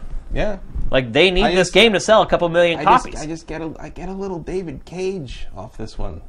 I get, Yeah, I get mean- a little heavy rainy. The- a little maybe, but I mean, it does appear that there's actual gameplay in this, so Well, Oh, yeah. that would give him an adv- this game an Yeah. advantage over. But clearly, you're dealing with something that's very story heavy, and like it seems like it's story heavy to the degree that like the story better be good, yeah, or you're not going to have a whole lot to hang things on. yeah, So we'll see. yeah. I Very, uh, very soon, apparently. I'm uh, cautiously optimistic. Is that probably the best way to describe it about I this would- game? I'd, I'd, I'm I'd agree with interested that. in the concepts. Like, I love the idea of stopping time and the whole teleportation part of it. And Yeah, I, it's like I am open to being blown away by this game. I mean, I, I am I am ready to, to to see what it has for me. you know what I never really thought about? This kind of is the next evolution of Max Payne, like with bullet Yeah. time. I never thought about it. It's very much Max Payne and Alan Wake kind of put together. Yeah. I don't know why that never resonated with me, that I never realized that until just this moment. When I saw the one shot of him walking by and like plucking a bullet out of midair, and I was like, oh, wait a minute. Like, Yeah, no, I've always thought I'm just like, I've yeah, never this, this realized game, that. This makes a lot of sense. Coming Sometimes from the people things that made just go those two Games. whoosh. Yeah, that definitely did. So yeah, cautiously optimistic on that one. Next up, Gears of War Four. Cliff Blazinski, not Cliffy B, yesterday did some brief interview with a small gaming website where he said that he had recently spoke with the writer for Gears of War 4 who shared the story and the direction of the game with him and he was very excited about it and he feels very uh, invigorated and was very happy to hear the direction the game is taking I think he's the only one on the planet right now that may be saying that based upon the limited exposure we've had to the game. Yeah, well, they, they definitely need a better demo this year. Yeah. At E E3. Yeah, uh, 15 minutes of walking around isn't going to cut Mm-hmm. it this year at E3 if you're looking for this game to really keep the series alive. Because I think at this point, like, that's kind of where they're at with Gears. Yeah, Like, you either launch a new trilogy off this one, or you it's gonna slow. It fades away into, 'Cause- into the background. you know, Judgment wasn't a bad game. but I also forget it happened. A lot of people Oh, Wow. do. That, It- that and um, uh, Gear, G- uh, God of War Ascension. Yeah, I, yeah. I forget Like both of this. those games. Both those GOWs. I Yeah. forget both of those. that they ever games really happened. existed, even though I played both of them. Yeah. So, I this there's a lot riding on this game. I feel because look, I mean, let's be honest, Gears of War is one of Microsoft's biggest franchises. Yeah. I mean, we already saw three four three kind of fumble the ball with Halo Five. Like as it turns out, Halo Five didn't sell all that well, Matt. Like it didn't sell terrible, it didn't tank, but, Mm-hmm. But it it didn't Halo. no, it didn't Halo. That's a good way to put it, and it did not sell consoles. Yeah. That's what's most important. It did not move hardware, and that's why you invest all the money in first party games. That's why you have these studios under your wing is to move hardware, and Halo 5 didn't do it. Like I mean, think about it. Look at the exclusives that Microsoft had at the end of 2015 compared to the exclusives that PlayStation had at the end of 2015 nothing. and it did nothing. Like most people would say, it had the better first party lineup. Nobody cared. Mm. Everybody bought a PlayStation 4 still. So I still think Halo Four did some damage to that brand. it, I, I, I agree with you a million percent, man. a million percent. There's no doubt about it. It left a taste, a bad taste in people's mouth. It's the I same. mean, if I developer. if I hadn't had to didn't have to play it basically to know what I'm talking about on this show, I probably wouldn't have played Halo Five until later. honestly, if I didn't want to play Halo 5 all that much. I liked it better than four, but I can understand why a lot of people would be reluctant to dive in at full price. It was the least excited I've ever been to play a Halo game. I guess is the best way to put it. And I mean, I've enjoyed Halo. You know, on it, GT, I gave Halo Three like a nine point seven, one of the highest scores I've ever given a game in my life. I loved Halo Three. I thought it was the full package, everything polished, everything that I wanted in a first person shooter, the Forge, all of it, just amazing. Halo Four, man, I'm. Mm-hmm. It did. That's what it, it that it dampened my excitement for that franchise as a whole. Yeah. And, And- it's, and it- a lot of the problems with that with four were not fixed in five. No, you're right. Not just technically, but in terms of like design wise, I'm just like you, re- you still got me fighting bullet sponges. They no, they never listened to any yeah. of the criticism you from still got Halo me fighting 4. the same boss seven times. Like, It it's- is better. Look, it's better than Halo 4. is. There's no doubt It is. about that. But still, like a lot of the annoying things, like fighting the same enemies like over and over again, and like the whole like, oh, there's this drone floating over top. You got to take down the drone first before you get. Like I just got, I got tired of that in Halo 4, and I had to do it all over again in Halo 5. So Yeah, the Pr- Prometheans are not the greatest idea they've ever had. like, I loved the boss that you fought The first time. the first time. like he was really freaking cool and scary and intimidating. And really well animated. Like, Yeah. there's some really cool design work going on on that guy. But it was just one. Yeah. It's like, dude, you need like ten more of those. Like, And again, we've talked about it before. It's just like it, it was Act One. Yeah. That whole story is one act. Like it's Yeah. Like that that whole story should have happened by Mission Four. okay, we're on a Halo tangent when we need to be talking about Gears. Yeah. Gears. But it is very similar. It's like new studio working on it. But at least they have you Rod Ferguson is Rod working on Ferguson's it. In there, they've got- you know, and Rod, as we know, is uh, he's a delivery he's a delivery man. Yeah. He gets he gets it done. And that's why they brought him in Yeah. there. Probably because they weren't delivering on their milestones, I'm guessing. And I wonder about you know, there's a lot. There, I have a lot of questions a- about that game after that demo, where it's just like, what's going on? Who are you up against? Where where is the world at? How many years has it been? You know, why is why is everyone smaller? Yeah. because I mean, I think they want. I think they're trying to get rid of the whole Are- meathead. yeah, like, but are cog they, or is thing. that like a thing? Like, are, we're- you know, is there are they going to address that? Is it like you know, in the Gears of War one through three era, where they all people became like, vegetarians? Well, Like- no, were they like pumped up on steroids and crazy HGH kinda stuff drug to make things, them yeah. strong enough to fight the locust, and now they Right. don't have to do that, so humans look more normal now. Who knows? But now that something comes, you know, I, it now looks a lot less iconic and a lot more generic. it does. It- like looking at that footage, you'd be like, you never "Wait, know what with is Gears. this?" You No. never know it. and that's a bad thing in my Yeah, opinion. it was. You know, people made fun of it, but it was iconic looking. Like you always knew a Gears of War screenshot when it was. Oh yeah, and I mean part of that was the un- was the Unreal Engine because every Yeah, game looked the everything has same. that plasticky sort of thing. yeah, No one has any hair. and- yeah, yeah. so I don't know. My hype level for Gears, it's there. Like it, you know, I haven't played the Halo Four of Gears of War yet, Right. so I still have you know hope for it. And these are. This is again. You know, it's a new team. Yeah. Uh, what's their name? now? Like well, they started out as like not Black Tusk anymore. They're. I don't even remember what they changed it to. It's like cog.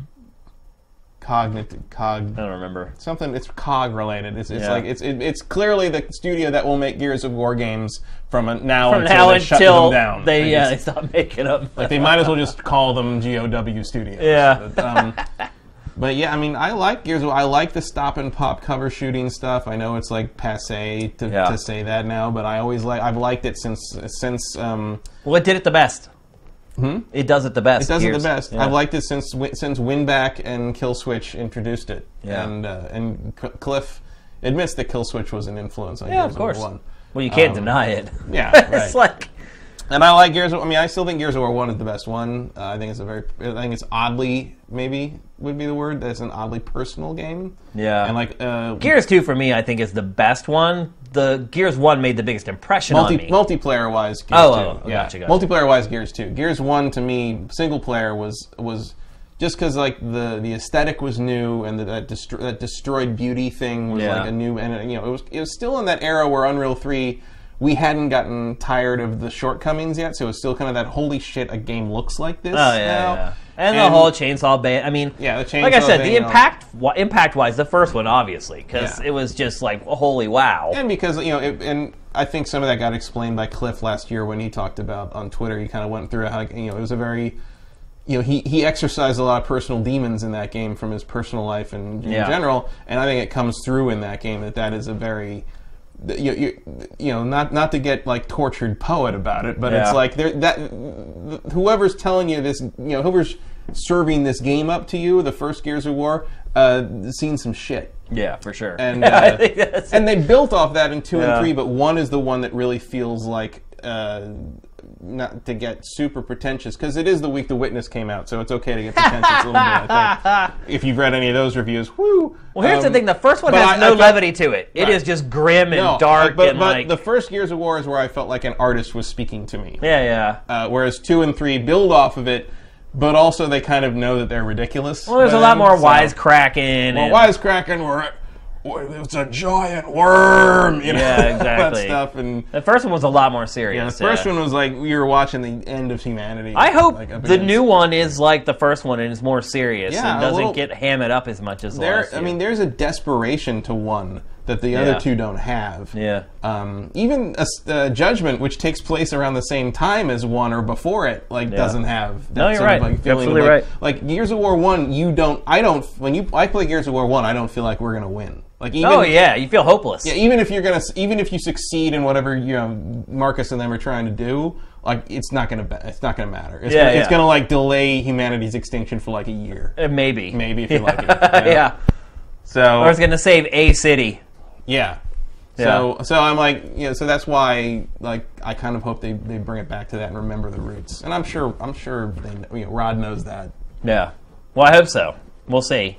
Uh, moving on, Crackdown 3. We talked about this very briefly earlier. I've said this before. I am not a big Crackdown fan. I, I never. under- loved Crackdown one I remember when I worked with you in did Chief. I remember not when you like worked- Crackdown two I remember I worked with you at G4. Like you and Kevin Pereira and a couple other people just love that game, and I literally played it for like two hours, and I was like, I don't want to play anymore. I don't want any more orbs I just didn't care. It just I didn't like the universe. I didn't like the gameplay. I hated the floaty, like super jumping, like. it just to me, it honestly felt like a jank fest. skills for kills And I was Agent. like, I can go collect stuff in any game. I like that if I got it, like I got in my car and it got better depending on how high my level was. Like it was, I mean, Crackdown is so dumb. It is. It is so dumb. really but it's is. just like it's just pure fun. Like Yeah. I, I loved it, like, especially because like at the time there wasn't any kind of open world superhero stuff happening. yeah. And like the ability to jump around and do those like huge crazy super jumps and climb up buildings like that. There just wasn't anything else like that at the time and I loved it. I just loved it. And and yeah, like the strongholds you had to take out were like super dumb and simple and like you were super overpowered. There was no challenge to it whatsoever. But I loved every damn minute. And then Crackdown 2 came out and I was like, "What ha- what happened?" Yeah. like it just didn't work the same way. I don't know. It was I- the same game. I think everyone had just burned out on it at that I point. don't agree with that. I, I, because I remember, I specifically remember being in a co-op game on the review copy of that, and it was like me and Dembski, our ri- the writer on the show, Mike Dembski, the writer on the show, and like Morgan. We were all in there. We were standing around like tormenting a bunch of uh, criminals or something, and it was just this moment where we're all like. Is this not as fun as the other one? Like, does anyone feel like this isn't as? Fun? And it was like, and I was like, yeah. Like, so what's up? Like, what's go- like? Why isn't this as good? And I still don't quite know. Because why you it were was. mesmerized by the first one. You But should have that's liked not- the first but one. That's not true because I went back and played the first one again, and I still liked it. Really? Yeah. I've never There's liked this something series. different about. I That second honestly one. could care less about this game. I really don't care if it ever. They could cancel it and I wouldn't care at all. I hope it's super good. I, I mean, look, I always I want to hope play two new was games. a fluke, but and they figured it out again. Or I don't remember who's making this. Um, I think it's a different studio that made the other ones. I think so, yeah. But Yeah. I, but I just hope, I hope it they they figure out what made one work and two didn't work, and they make it more like one, and uh, maybe give you a little more to do because I think it you know. Like when I think about how like sometimes like the Just Cause games don't quite have enough to fill the size of their map. yeah.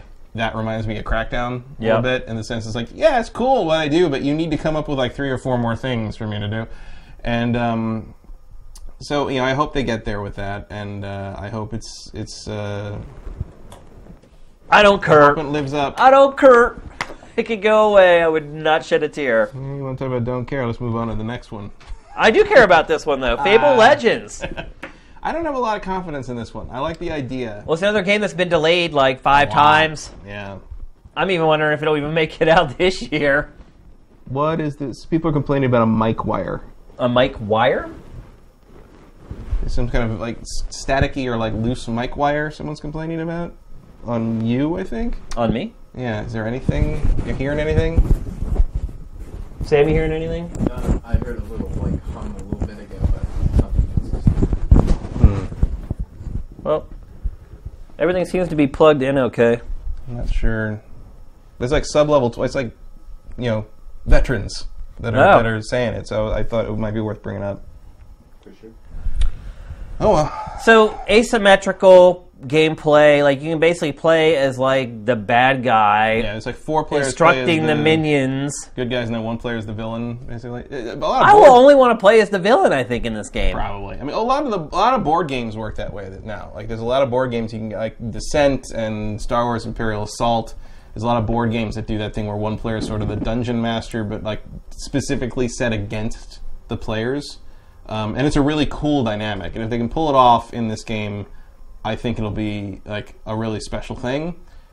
I'm not entirely convinced they could pull it off properly in a free to play environment because I feel like you're going to hit some paywalls that are ugly. Well, they have to make money off of it somehow, and the game's been in development for like four years or longer. So yeah, I wouldn't be surprised if there are some nefarious free to play practices at work with this game. But I love the concept, the idea behind the game. Um, I just I would just want to play like the bad guy all the time, just trying to take down like my four friends. That sounds like more fun to me than actually being like the people playing the game. But you know they've they've consistently put out media for this game. It hasn't gone away. Like once every couple of months, they'll put out a new trailer. They've been putting out these like uh, character profiles over the last few months. Um, I do like the characters. I do too. I like the art. The game looks great. Like technically, even you know, a lot of times when you have a game that's been in development this long, it ends up getting lapped technologically. But the game still looks up to scratch to me with all the other Xbox One games. It doesn't look like it's old or a game that's been delayed a ton of times. Um, it is Lionhead. It- it- uh, you can either laugh at that or you can say it with reverence because you know they have done some good stuff. They've also done some really disappointing stuff, and so I don't know. It's this is a hard game to judge, but I will say I am excited for it, and you know I'm just like everybody else. I've been disappointed by Fable as many times as I've had a good time with it. So, um, you know, obviously Molyneux's not there anymore. That may that adds a kind of a different angle to it. I have never gotten the impression that Molly was particularly involved in the Fable games. Really, No. really? Yeah. I don't know about that. Well, they came from Big Blue Box in the first place, which were basically brought in to save it. And Yeah. then, like, yeah, he was always working on like stuff like Milo and Kate and all those like weird side projects. he was always busy talking. He was- I mean, he's the he's the face of it. He's the guy who was sent Yeah. going on the PR journey. But I don't know if he was all that invested in the day to day kind of like nitty gritty of how they work thing. He's more of a big picture. Well, I think the first one he was certainly the first one. Was, that was like first his one- game, well, the first one, the first one came from Big Blue Box. right? But and, like, then that they was basically- all his concept and his dream. The and, Lionhead had to save it. basically. Right. Well, basically, he just oversold his development team and put these things out there that were never going to be possible. and oversold feasible. the hardware at the time. I mean, they Exactly, just yeah. Couldn't do it. He wrote checks his with his mouth that his ass couldn't cash. Essentially, is what it was. and uh, and they never. I mean, they still there's still every once in a while a reference in some of those fable games to like the plant the acorn and grow the oak tree thing, but Yeah. they never quite got there. That's funny that that never even happened, even on Xbox 360.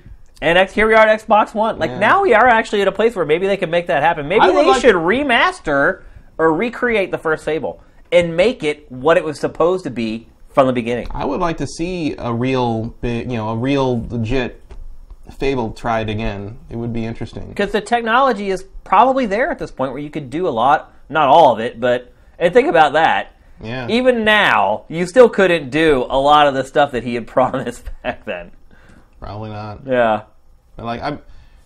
Like you remember when it was like it's like oh kids will cut their hair like your character. Yeah, It's like, yeah. Even that never really happened. no i mean you did kind of get the whole everybody in in the environment does respond to things that you did and will react to you but all that really means is like oh you killed this guy now someone when you walk by him says hey you killed that guy Yeah. like I mean, it's like it's it seems like it doesn't. s- You know, go back and play like Fable Two, which I still enjoy Fable Two very Yeah. much, but like i even like fable 3 nothing. oh, I, li- I like. I mean, Fable Three was was a step back to me, but like I still enjoyed it. Like, Yeah. The only Fable I really legitimately don't like is the Kinect game. yeah Um, I don't think anybody. really Understandably, likes yeah. All right, let's move on. Cuphead. Here's an example where we did kind of slide an indie game in here a little bit. Um, this game, press is all over this game. it. Well, because look at it. Yeah, it's awesome. I mean, it looks awesome. It's really freaking hard. Like, really freaking hard. I mean, you can tell just by watching this footage how hard Mm-hmm. This, it is. this like, looks like something you would have had to import for the Saturn. yeah. Like it, it, it's, it's. I mean, it's amazing that like it's one of those games where you're like, wow, this is gonna get made. Huh? it's hard to believe it's a game. Yeah, I mean, to be honest, like, it's really really pretty, and of an and like an animation art style that is like borderline forgotten. It's just hard to believe that that is like interactive, that you're Yeah. controlling that. You ever ever look at that and think like, what if Epic Mickey was just that? Oh, I know. It would be awesome. It would be way better than what it ended up being. That's for damn sure. but this game, the press is all over it. It won some Best of E3 awards. Um, in fact, it did so well at E3 that they basically ended up delaying it to make it, I think, to make it as good as everybody thinks it is. so I think what happened is they came out of E3 and they're like, we better make this game as good as the art. No, they're like people are saying this game is like way better than it really is. Like we need to make sure it ends up living up to this pedigree because now it has the opportunity to really do something and become something big. So, um, you know, they get, ended up giving them plenty of time. The game is an Xbox One exclusive, which is kind of crazy. I don't know if that's Is it like exclusive, gonna exclusive, last. or like timed? I think as of right now, it still is an exclusive. Like, Really? Well, remember, uh, I can't remember was it Gamescom or whatever. Like that was a big part of their presentation. They came out on stage and the Cuphead guys were out there and yeah. did a demo of it or whatever. Like a Windows version, maybe? I don't know. I feel like it kinda, I think right now it's just Xbox One. I, obviously, I would not be surprised at all if it becomes a Windows game as Right. well, because that's pretty much the way everything. Go- uh, Gears of War Four, I'm sure, is eventually going to be a Windows game as well. So, but yeah, it's the indie darling right now. I guess is the best way to put it. Um, as of right now, an exclusive to Xbox One. We did kind of cheat there a little bit and give Xbox One an indie game when we could have done that for PlayStation Four. But so anyway, next game, Recore another game I would be really surprised if it made it out this year. Yeah, well, yeah, especially with the Mighty Number Nine. Uh, It's an shenanigans. Inafune game. Um, pe- uh, there are developers working on this game who worked on Metroid Prime. That makes me excited. That's good. That's Yeah. a really good thing. Um, and hopefully they're the ones who are actually handling everything because if you remember, Metroid Prime, when those games were being made, it was also kind of as the same deal. Like you- they had like the figurehead from Japan who would come over and live with them for a while and work on the game for a couple months, go back to Japan, do his thing in Japan for a little while, come back at milestones to see how they're doing. Like wrong, do it again. Yeah, Exactly, and that's kind of what's going on with Recore. You know, you have this team of people who are building the game, and then Inafune popping in here and there to, to help them work on it. So, certainly one of the more unique games for Xbox One. Um, I think Xbox One could use a lot more games like this because I do feel a lot of Xbox One games are pretty much the same games we got with Xbox 360. It's like, here's another Fable, here's another Forza, here's another Gears. Like, I'm still irritated that they canceled Phantom Dust. yeah. Well, actually, now they're saying that it may not be dead. They like revived the trademark and everything for it, Mm-hmm. so there's a faint chance it might still be alive. But, but yeah, I mean, Xbox needs a lot more games like Recore. Even if the game ends up being terrible or whatever, like they least you need tried. they need more games with different themes. They need more Ori in the Blind Forests. yeah, and they need new IP. Like Yeah. they need new ideas and new concepts and new franchises that they can turn into mega hits. So. I'm all for this game. Hopefully, it turns out to, to look as good as like this initial trailer has kind of played out. Um, it's been getting a lot of hype. Uh, it feels like this game's kind of caught in between indie and big budget. Yeah. It also feels like it's like they don't really quite know when we're gonna see this yet. I mean, right now it is announced for 2016. Um, I, again, I said like I said when we first started talking about it, I would not be surprised if it makes it doesn't make it this year. So we'll see. The last game we're going to talk about for the Xbox One 2016 preview: Sea of Thieves. The Rare's, rare game that Rare's been wanting to make forever, apparently. Rare's open world pirate MMO kind of thing. Not a lot of info about this one yet. No, I mean they put out this trailer. Rare's been spending a lot of time like showing off its old games lately. Yeah. Like they've been putting out old vault footage of like Banjo Kazooie when it was like Dreams for like Mm-hmm. the Super Nintendo and like If you're not preparing me for Banjo Three, don't don't yeah, don't talk Don't about do that, that. stuff. Yeah, don't tease me. well, I mean we're kind of getting that with ukulele anyway, since most of those people Yeah. Mm-hmm. are kind of left rare at, at this point anyway. This game again, kind of like with Recore, Mi- Microsoft needs more of this, like new IPs. I mean, the game, I don't know if it has like mass appeal. I don't know if this is the kind of game that ends- goes on to sell like, you know, 10 million units, so to speak. Yeah, I don't know. People like pirates. Do they? do they? I think they like pirates when Johnny Depp's a pirate. I don't And, know uh, if they just like general pirates. Everybody can make a Johnny Depp, and we'll, uh, we'll get on the ship. I Uh, it seems like, like a the pretty. art style. Yeah, I love the art style. I mean, it's rare. It Yeah. looks like a rare game, which is good in this day and age to see Rare making a game that looks like a rare game Yeah, because as opposed to the bottom of a, of a avatar shoe. Yeah, the crappy Kinect stuff they've been forced to work on for the last half decade or more. So uh, technically, the game looks like it's back up to rare scratch. I mean, that's the best looking water I've ever seen in a video game, pretty much hands down. Uh, you know, once upon a time, Rare was pretty much known. They, rare was like Naughty Dog before Naughty Dog. Yeah, cutting edge on everything. They used to be the pinnacle of video game graphical development, Mm-hmm. and you know, they kind of lapsed from that. It actually really started as soon as Microsoft bought them, oddly enough. yeah, well, they used to make that N64 cry. Yeah, I pushing mean, it so hard. Yeah, I mean they little too hard in sacrifice places. frame rates here and there to make it happen, but I mean, I love um, Jet Force Gemini, yeah, and uh, I don't know if anyone's gone back. You know, because I played a lot of it on Rare Replay yeah. last year. I don't know if anyone's gone back and actually plugged that cartridge back in the N64, but I have no idea how I played that game. No, Oh, I played it all the way to the end, and I loved every minute Oh, I of it. played it to, to the end. too. I, one, one of the first things I ever did on uh, it wasn't even X Play yet; it was still Extended Play. One of Yeah. the first things I ever did was uh, one of our producers, Greg Bemis, brought in his Jet Force Gemini cartridge, and he and Sessler brought it in and pointed to and, and said, "Beat this boss," because Oh. he's like, "I've been stuck on this boss for like four years," and so I it was the it was the dog boss against like the two jumping mantis things Yeah, and um, and I beat it with one hit left on the life. That bar. game was hard. and that was like my like that was like my almost my audition to be like on that show. one of the hardest end bosses I've ever played. Oh, Mizar was crazy. I don't know. Actually, you know what? I think we talked about this before. I don't think I don't think I finished that. I, I did beat it finally. don't think I had enough homing rockets. you had to have all of them. Yeah, I did not. I, rem- I remember being. I think I'm probably still standing there Well, that game was In hard that- as in- on, balls. that, on that game cartridge save. It's probably he's probably standing there. I finished it, and I was very proud of myself when I did. Again, like probably the most difficult end boss that I ever beat.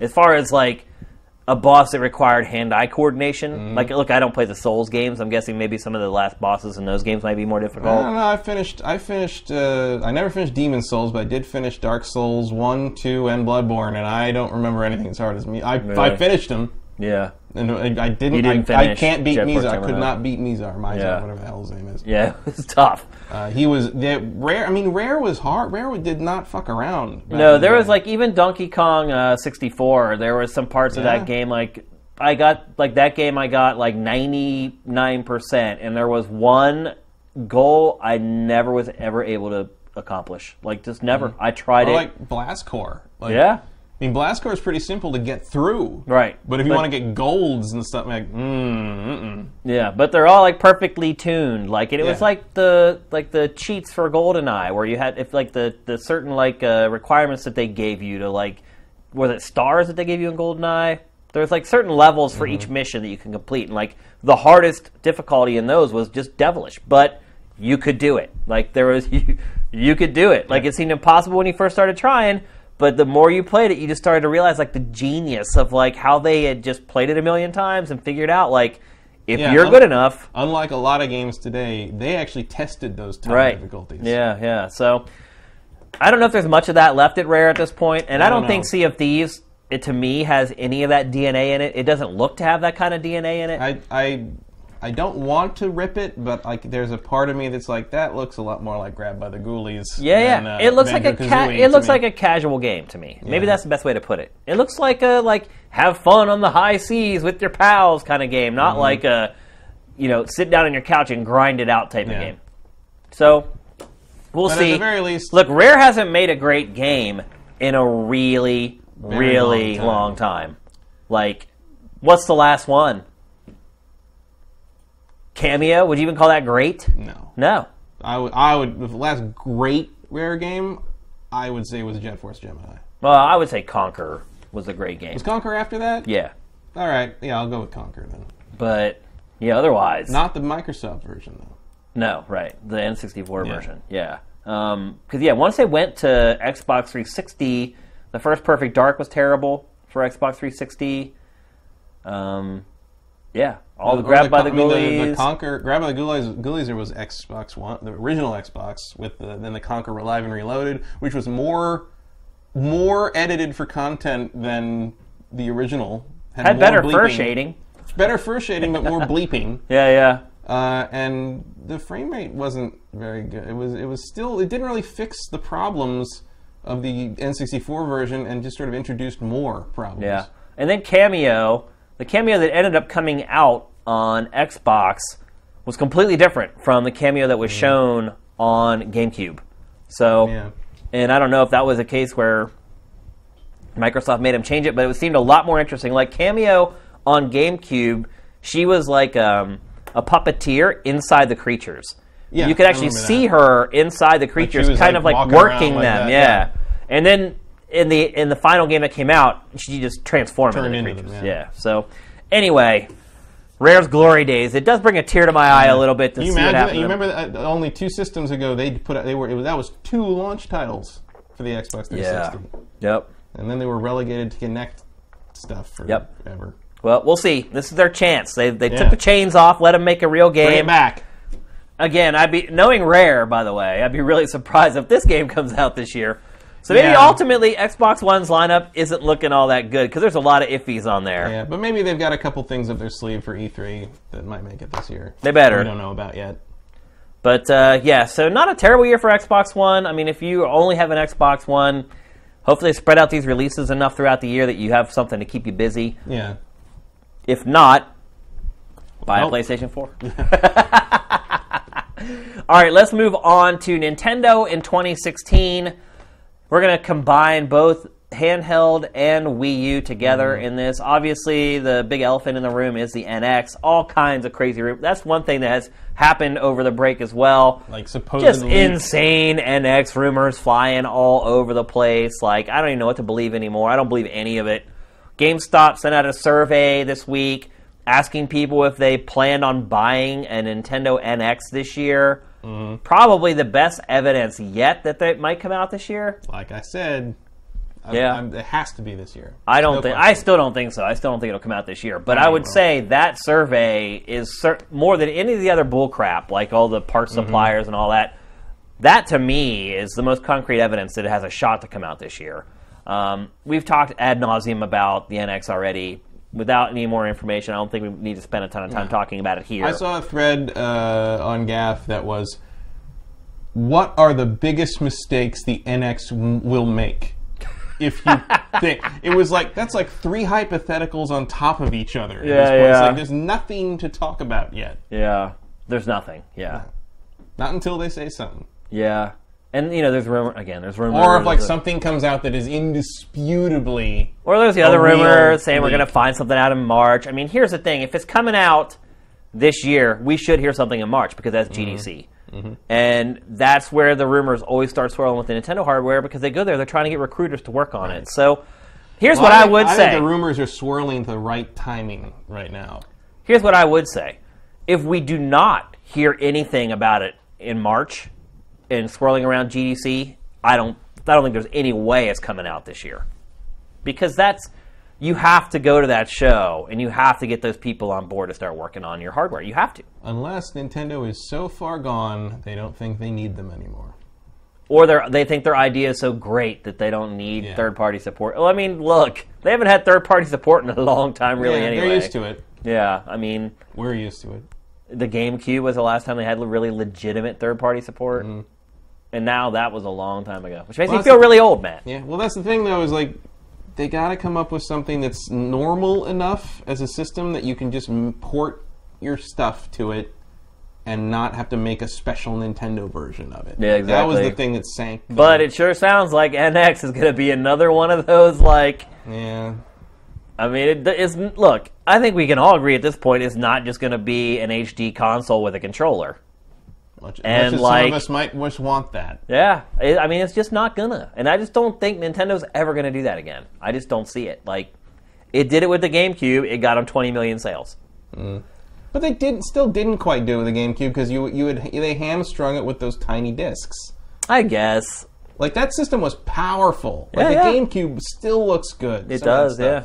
Yeah. Metroid Prime. I think it Rogue was the still most looks powerful. great. I think it was the most capable hardware of that generation. I I, think it's, I- I think it's I think secretly yes. That's Yeah. I think it was definitely the most powerful. If you mean, look at like Star Fox Adventures, Yeah. dude. That game is amazing. still looks good. Metroid Metroid Prime man, the Yeah. Metroid Prime still look amazing. I mean, Star Fox Adventures, though, man, that's like Yeah. next level shit right there, That was dude. rare. That was rare unleashed on Remember that the- hardware. yeah, remember the fur shading in that? It looked amazing. It still looks amazing. Like, Yeah. No, It- it was a no- little- no better little- fur creature in bikini in in the GameCube library. it No was the little question. lunchbox that couldn't, Yeah. unfortunately. All right, let's start talking about some of these games. Uh, Twilight Princess HD. I think that game's going to sell a ton. I think so. Yeah. Yeah, I think there's a lot of people who have a Wii U who didn't have a Wii Yeah. and or just Or- or didn't play they, it. They, they didn't like the waggle controls. So Yeah. Because that's that's what I'm interested in. Because I didn't even finish Twilight Princess. Oh really? I got about two thirds of the way through it, and eventually I'm just like, what am I doing? Like, I didn't like the wi- the, s- the you know, I, I was tired of that after the first day basically, and I always regretted not buying the GameCube version, uh, which was flipped. The you know well, the Wii version was flipped because Right. Link's left-handed. Yep. Um, and I always kind of wished I'd gotten the GameCube version, and this is the GameCube version, you know, Yep. up-resed for, you know, done in HD. And I'm like, you know what? I'll play that. I'll do that. I want to see what I think of it with an actual controller in my hand. all kinds of amiibo support in the game. Lots of Yeah. conjecture that it may lock away a secret dungeon that you can only play if you have the amiibo. It's like a little arena thing, they said, and, and like you know, on one hand- Ganon amiibo makes the game more difficult. Mm-hmm. Yeah, it makes and- you take double damage, and Zel- uh, putting the two Link amiibo, uh, I think, refills your hearts, and the Zelda, Zelda, and uh, so it makes the game harder or easier. yeah, It's a little it doesn't really weird. matter. And then like the wolf one, the wolf amiibo, It's kind of cheating though, isn't it? Yeah, Like, be able to play a Zelda game and just drop your amiibo down there and replenish You can your only health. do it like once a day though. oh, okay. I was I wasn't aware of that. and um, you can put like uh, th- th- here's the thing: the thing that the wolf amiibo unlocks. First off, if you're not getting the wolf amiibo, what's wrong with you? Because that thing looks awesome. It does, yeah. Uh, second, because I I love Midna. I think Midna is like Nintendo's like only real great new character. In I'd the agree last, with like, that. 10 I years. like Midna She's- a lot as she's- well, yeah. she's like got a real character to her. She's Yeah. got a real arc. She's got a real. She wants something, and she was you're either going to get it or you don't. And she plays w- really well off of off of Link. And Yeah. it's really weird that she's sa- kind of sandwiched between hey, listen, and the Fi, the, the Skyward Sword, Fi. uh, whatever. I figure I always thought it was Fi because it's like a Wi-Fi pun. I thought it was Fee. I don't know. I have no idea because there's no There's no voice acting. but like, like I really like Minden, so I'm like, I'm I'm all in on the on the. I guarantee somebody in the comments for this show will tell us exactly how it's pronounced. Someone by the knows. way, Uh, well, they are talking about how the opening hours of Prin- Twilight Princess were so boring, and they're right. they are. Yeah, it's Because, like, really it's like- horribly it's like paced. eight yeah. hours before the first full dungeon. It's just like, guys, It's really get on horribly with it. paced. Yeah. He doesn't even get in the green outfit until then. It's just like Yeah. running around in my tribe tribe boy gr- suit with the Yeah. weird little Wind Waker. It fringe. takes a long time to get going. Yeah, but um, it, it- you know the, the the amiibo unlocks like a like a little umbrella, but the prize for the the thing that the ami- the amiibo unlocks is like a wallet that holds nine thousand nine hundred ninety nine rupees, and like. That game, there wa- you had you didn't have anything to spend your rupees on anyway. That was half the problem. Is I remember you go all through all this trouble to get to one of those big chests. You open it, it was like one of the giant rupees. Like you don't have a room in your wallet. Close the chest again, and I'm just like, fuck I you. want that But I wa- rupee. I don't care if it's not real. Just grab it and throw it. Throw it in the grass. Let I me don't do fucking something, care. yeah. But Just let me get the thing I fu- I, w- came up here to get. Yeah. Um, so yeah, I mean, on one hand, it's like it, you know, lets you open more chests and leave them open, I guess. But on Yeah. the other hand, it doesn't seem like it's a very vital piece. I mean, of l- equipment. let's be honest. Twilight Princess A- HD is a stopgap game. It's Yeah. like an olive You're branch to buying some Nintendo time. fans who are pissed off because they, this console is being sent out to pasture way too Yeah. early. but it's gonna yeah, and they haven't gotten a Zelda game yet. Yeah. Um, and by the way, for those of us who are kind of in the, uh, I think Zelda, you might move to the NX people. Like this game should worry the shit out of you. you think so? I think. I mean, It my- doesn't change my perspective at all. I think my guess would be that like, um, my guess would be that Zelda U will be on both. yeah. Uh, I think like, that's like the, Twilight Princess was. I think that's the going. yeah, but there's a little slice of me that feels nervous when he sees this Twilight Princess HD because on one end, yeah, they're probably just trying to fill a slot in the schedule, but it's just every once in a while you get that thing where it's just like. Where are the real, you know, like when Keeley would ask, like Reggie, like, where's the games? Where are the Wii games for the gamers? And Reggie would be like, what? You got Animal Crossing. And Yeah. it's just like, I, get- I can just see that whole, like, what? We didn't get a Wii, a Zelda on the Wii? It's like, hey, you got Wind Waker and Twilight Princess. Those are two of the best Zeldas. And it's just Yeah. like, no, No, no, no. They, they'll they'll put they'll put out Zelda U on the Wii U. They better. They will. They All right, have let's to. let's move on. Pokken tournament. Is that how you pronounce that? I'm assuming Pokken, Pokken, Pokken, Pokken, Pokken. I mean, you pronounce it Pokemon, so I assume it's Pokken, tournament. Pokken, Poke- yeah, Pocket Monster plus Tekken, basically. Yeah, Pokken, yeah. Pokken. it's basically a Tekken fighting game skinned with Pokemon. but it's like different than it's like it's it's that but it's also like there, the perspective the way you play it is like there's an element of like those like verse like gundam versus games Yeah. that are so popular in japan where like and it's like you're introduced because here's the thing i think a lot of people that are looking forward to this that maybe aren't following it super closely are going to be like horribly disappointed when they find out that it's not really made for couch co-op is No. it like the way you have to play like you there's the special controller but the special controller only like like I think it's something like one player has to look at the the gamepad screen and the other has to use the TV with that special controller because you have to have the perspective of it. You can't play two players on the same screen like a normal fighting game. Right. Y- It's it's like kind of a behind the shoulder idea sort of thing, Yeah. like those Gundam versus games.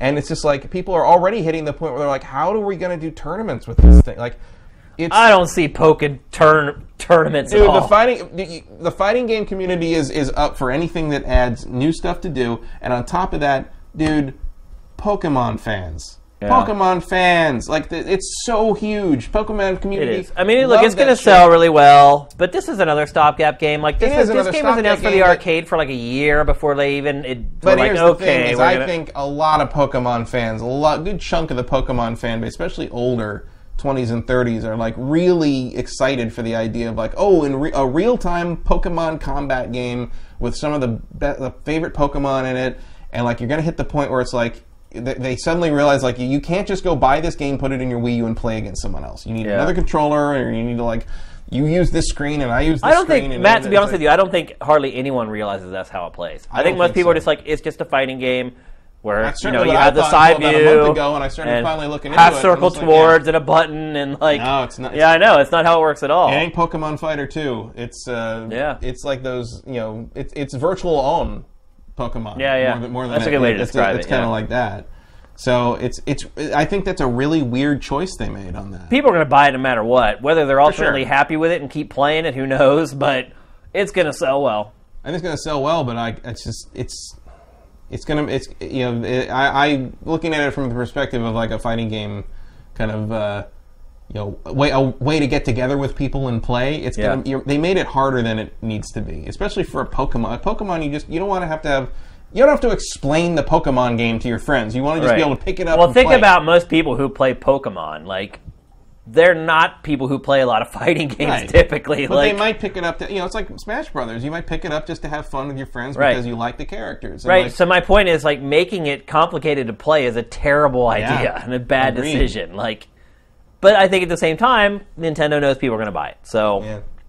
there you have it. It's all about Looks making nice. money at this point and, and making sure people don't revolt and buy and they will buy the NX. Like they're just trying to keep everybody happy at this point so that they don't lose them as like permanent customers, basically. Mm-hmm. Uh, let's move on. Star Fox Zero. I have zero faith in this game. zero. A del- and again, a delayed game. Big delay. Nintendo games always get delayed. Mm-hmm. Pretty much every one of them always gets delayed. So Star Fox has, you know, Star. a lot- There's been a lot of Star Fox games that never saw the light of day. It's interesting how they always, se- you know, they seem to have the most second thoughts on Star Fox when it really comes down to the wire. Here's here's what bothers me about Star Fox Zero is that they finally listen to people who are like, just give us Star Fox 64 too. but then that was like all they did. It's like you know, Star Fox 64. I can still play it and enjoy it. I don't enjoy it anywhere near as much as I did whenever I first played it. And this really is just Star Fox 64 too. But although it doesn't seem to have like the cinematic part of it, and not that Star Fox 64 was a cinematic tour de force or anything, but it did have a narrative that kind of carried you along and like I don't know, man. And technically the game doesn't look great, like graphically it just seems all barren and empty and and you know, the Wii U gamepad stuff feels forced and unnecessary. I Like, why- have like, why don't you just make it so I can maneuver the thing and aim it that way? Yeah. like it's it's weird that like. Because like on one hand, when I played it at E3, I liked the idea of aiming with the pad for like precision. yeah, yeah. The gyro aiming. But yeah. like the control, and it's harder to explain if you haven't actually played it. But the control of the actual ship changes. feels like less as a result. Like it's it's Yeah. almost like they're like, oh well, the controls on the ship don't have to be that precise. That's if you can because they aim want so you to precise look with it." down at the gamepad while you're doing the aiming Right. instead of being able to look at the TV screen. But it's like, but for me, like I feel like they they kind of slacked off on how the the ship controls work because they thought they could kind of cover that with the band aid of the precision controls on the gamepad.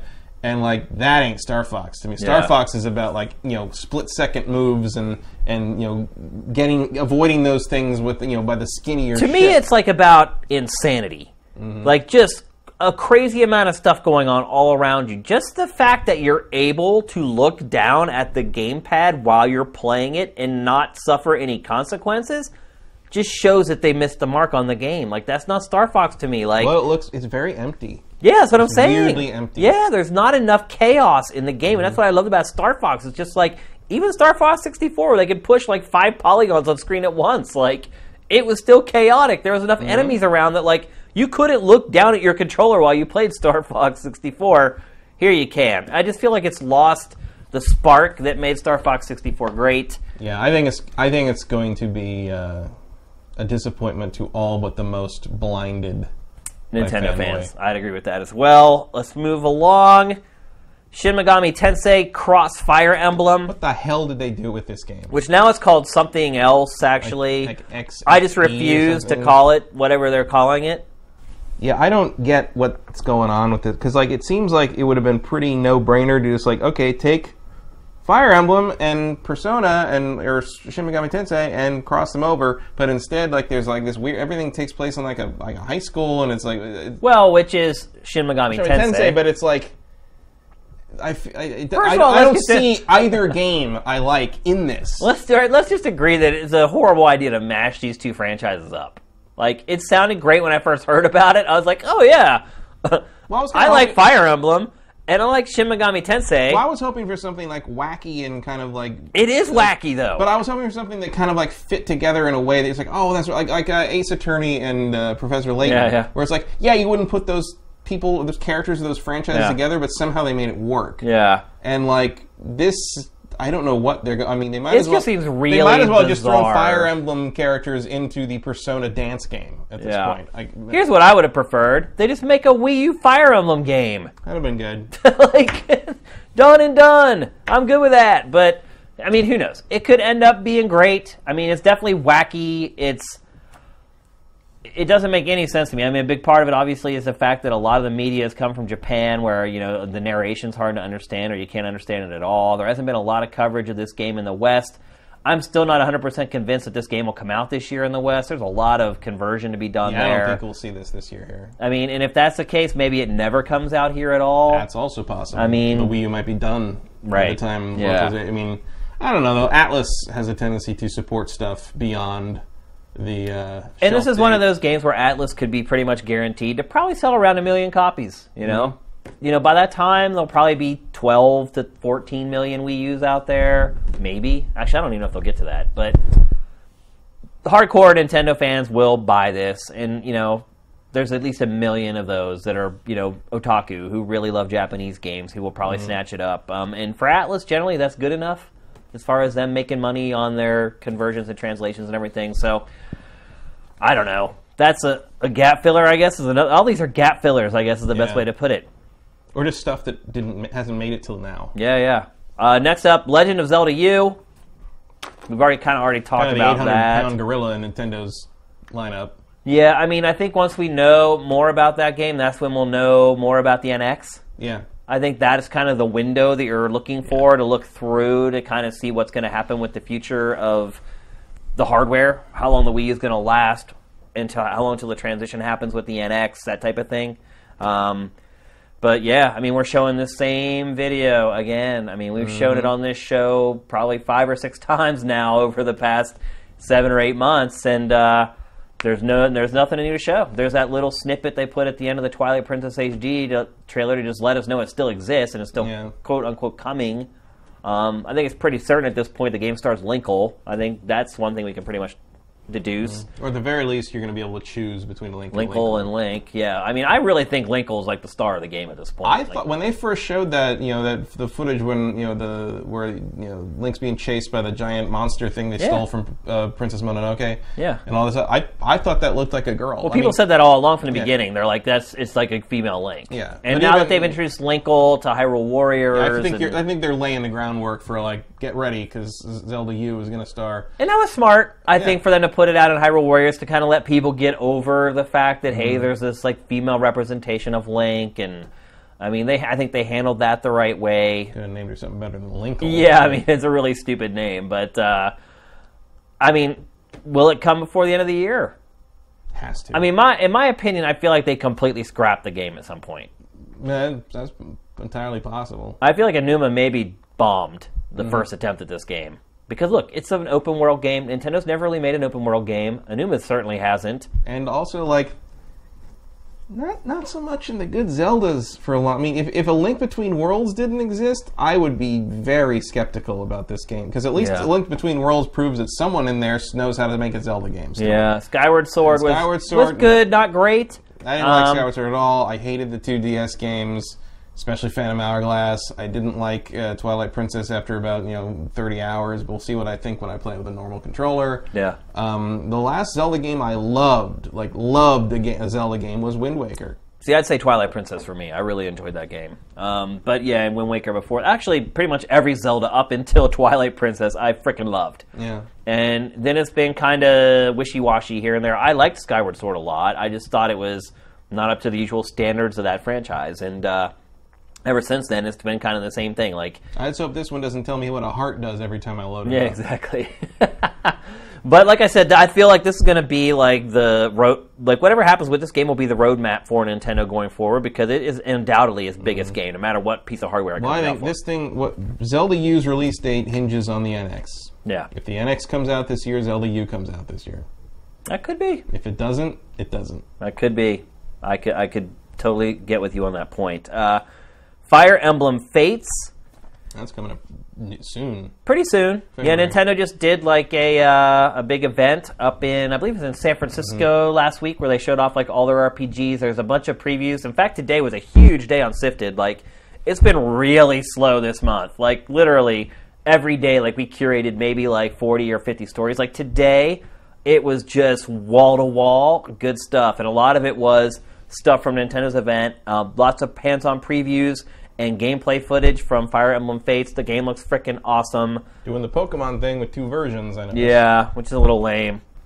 And apparently, there's a point at which, like, once it kind of diverges, you the, the game will then offer you the opportunity to buy the digital version of the other version For cheaper, yeah. really? Here's the thing, though. I honestly, now in hindsight, that the 3DS is starting to wrap up its lifespan, I honestly think that the last Fire Emblem may end up being my favorite 3DS game of all time. Awakening. Yep. This is a good one. I mean, I look back at the other 3DS games and I'm having problems finding one that I enjoyed playing for as much or for as long as I did that game. If you disqualify the N64 Zelda remakes, yeah, Which I would. yeah. It's the best Um, original 3DS game in my for me personally, in my opinion. I can't think of another game.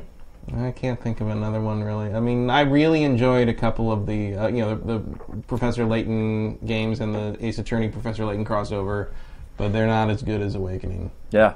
And so here comes the sequel. I'm excited. Hmm. I'm really freaking excited. And I should be getting code of that very soon as well. Although that thing is going to suck up my life. Yeah, that's a long review. It, yeah, that's a lot of time to put into a review, but it's worth it. And it's a 3DS game, so you know it's one of those deals where I can sit and play it while the Go on wife's and play, watching yeah. TV or whatever. So it's not like appointment gaming where you Mm-hmm. have to like hog up the television or I have to come in here to play it because my wife doesn't want to hear it or whatever. So. All right, Project X Zone 2. We're not going to talk about this one too long. It's kind of like Fire Emblem Fates, except it stars mascots from three different publishers Mm-hmm. uh, Namco, um, Sega, Namco Sega and uh, Capcom. I think. Capcom. That's quite a lineup right there. Yeah. A lot more panty shots in this one. Yeah, yeah, yeah. I'm sure, and, and, you know, based upon the recent track record with uh, Nintendo, I'm guessing because Mm-hmm. they also censored Fire Emblem Fates, by the way. Like the petting mini game was removed from that. So Yeah, I'm not gonna miss that. yeah, I can't say I'm going to lose any sleep over that. But uh, But uh, I'm, I mean, I'm in for this for the Sega characters, basically. I- look, played- I played like- the first one. yeah, me too, and I liked it a lot. So I'm really excited for that. Uh, Bravely Second, Never played the first. you did it. No. I never finished it. Bravely Default. Right? Uh, Yep, I, I never finished I it. own it. but Yeah. I never played it. I had never finished it. It's a long, big JRPG, and uh, it just came out at a time where I was uh, really busy and didn't have time to, to finish it. I really enjoyed it. It is like uh, it's kind of the pinnacle of the old school JRPG style. Like I would liken it to like the first couple Final Fantasy games. Uh, story's not quite as good as those games, but the gameplay and the balancing and everything is. Uh, the grinding's not too awful. Um, I have not touched Bravely second yet, so I have no idea if they've h- kept that aesthetic for this one. Um, but I'm excited for it. I don't know. I'll probably never finish it again. Um, but but if you're a JRPG fan, you should be very very excited for this game. I think it's, you guys are probably going to love it if it's anything like the first one. If you, and I'm guessing eh, JRPG fans have already played the first one as well. So. Probably. But that you know, 3DS is looking shaping up to have a decent year. well, Nintendo, no matter how much Nintendo has flagged on their consoles, their handhelds they've always managed to, you know, at least make you glad you have them. Yeah, I will say though, I mean, it's looking like they're winding up the 3DS too, though. Well, yeah, well, because I think the NX is also their next handheld. That's what I'm saying. all the same. And even though they've denied it all this time, how lame is that for them to deny? Maybe they're just so pissed off that people guessed it like right away. They're just like, I don't even care. Even if they're right, we're just going to deny it. the plumber could have told us that. Wasn't it? I mean, it was, it's like, what else can you do? And I, I'll bet you it's got some kind of tethering for mobile phones in it too. Sorry, Nintendo, Yeah, I blew yeah. your blew your big idea, Yeah. but it's like there's no other direction for them to go with. Because this is kind of it. That's the 3DS. Like those are the big games for the year for 3DS. Yeah, and the next game you're about to mention uh, might it be really the death knell for for that the standalone Nintendo handheld. Pokemon Go. Come on, go, gonna be huge. It is gonna people. be huge. Yeah. Going to just get ready, man. Like this could be Minecraft level. Oh yeah, it could be definitely. Uh, it Could could change everything. Yeah. Well, it'll be the first runaway mobile hit for Nintendo, pretty much guaranteed, provided they don't completely tank it, which is possible. possible. I'm interested because I, di- I have played uh, uh, Ingress, the the big you know the real place MMO Yeah. that this same developer made before, and it has the same problem as a lot of those like you know geographically based you know mu- massively multiplayer mobile games where it's like if you didn't get in on day one, and if you didn't obsessively you know play it in certain area you know if you didn't become the king or whatever of this particular area in the first week and just constantly keep playing you're never going to get anywhere Yeah. so like joining like ingress now is like you can't do anything because like you know especially somewhere as heavily populated as la it's like the whole city's locked up like you'll it's never going to change and so like pokemon so like basically you'll like you'll I'll log on and i can do nothing so pokemon go has to be much more willing to give the individual the freedom to play like and feel they did something each day Yeah. uh, so and i would hope i mean nintendo is obviously i think going to have a better handle on how gameplay works properly than this the, the developer Oh did yeah. on their own That's where Nintendo will sprinkle its special powder all over the Yeah. game, man. They're not going to make this game so that you people don't want to play it by themselves, Yeah. or have can get something rewarding out of it playing it by themselves. And they're not going to allow the game to come out where if people play it early and other people get in late, the people who come in late are screwed. Like that's the one thing you know about Nintendo. Like they're that's where their seal of quality usually matters. Like they do look out for the player, not just the player who adopts day one. They look at a long tail for their games because their games typically do have long tails. One, because I'm not like you know, I'm not a huge, huge Pokemon fan. Yeah. But like, th- you know, I wanted, I wanted a game like one of these, like you know, geographically based, you know, MMO phone. Th- I wanted one of these things since before these, you know, smartphones existed. I always Yeah. loved this, the idea of this sort of thing, but all of them have just been unplayable to me because I have like a life, Yeah, and so. Like, Like a if- real life. yeah. And so, like, if, I can't like spend that long on the phone every day trying to conquer imaginary Right. mana points or Yeah. whatever the hell. So, uh, uh, you know, I'm hoping Nintendo kind of takes this concept and makes something playable out of it. And Yeah. like, if that's Pokemon, so be it. I'll play the hell out of that. Yep. All right, so that's going to wrap up Nintendo for 2016. Hopefully, it isn't really wrapping it up. Hopefully, there are much bigger stories to tell. And I think the second Before half the is end of the still- year. There's a lot of fog of war on Nintendo's Yeah, yeah. second half. Yeah, come E3 time, or hopefully even in March around GDC, we hopefully we start hearing some rumblings. As it stands right now, though, that is Nintendo in 2016. Not exactly a great lineup, man. No, but If they you got- only have Nintendo platforms, I think you're going to be playing your 3DS a lot. That's again why I say the NX is this year. Yeah. Uh, one thing, last thing we should mention: uh, Paper Mario Wii U. There's a rumor floating around that that is coming out this year, uh, which could provide a little stopgap. Paper. back.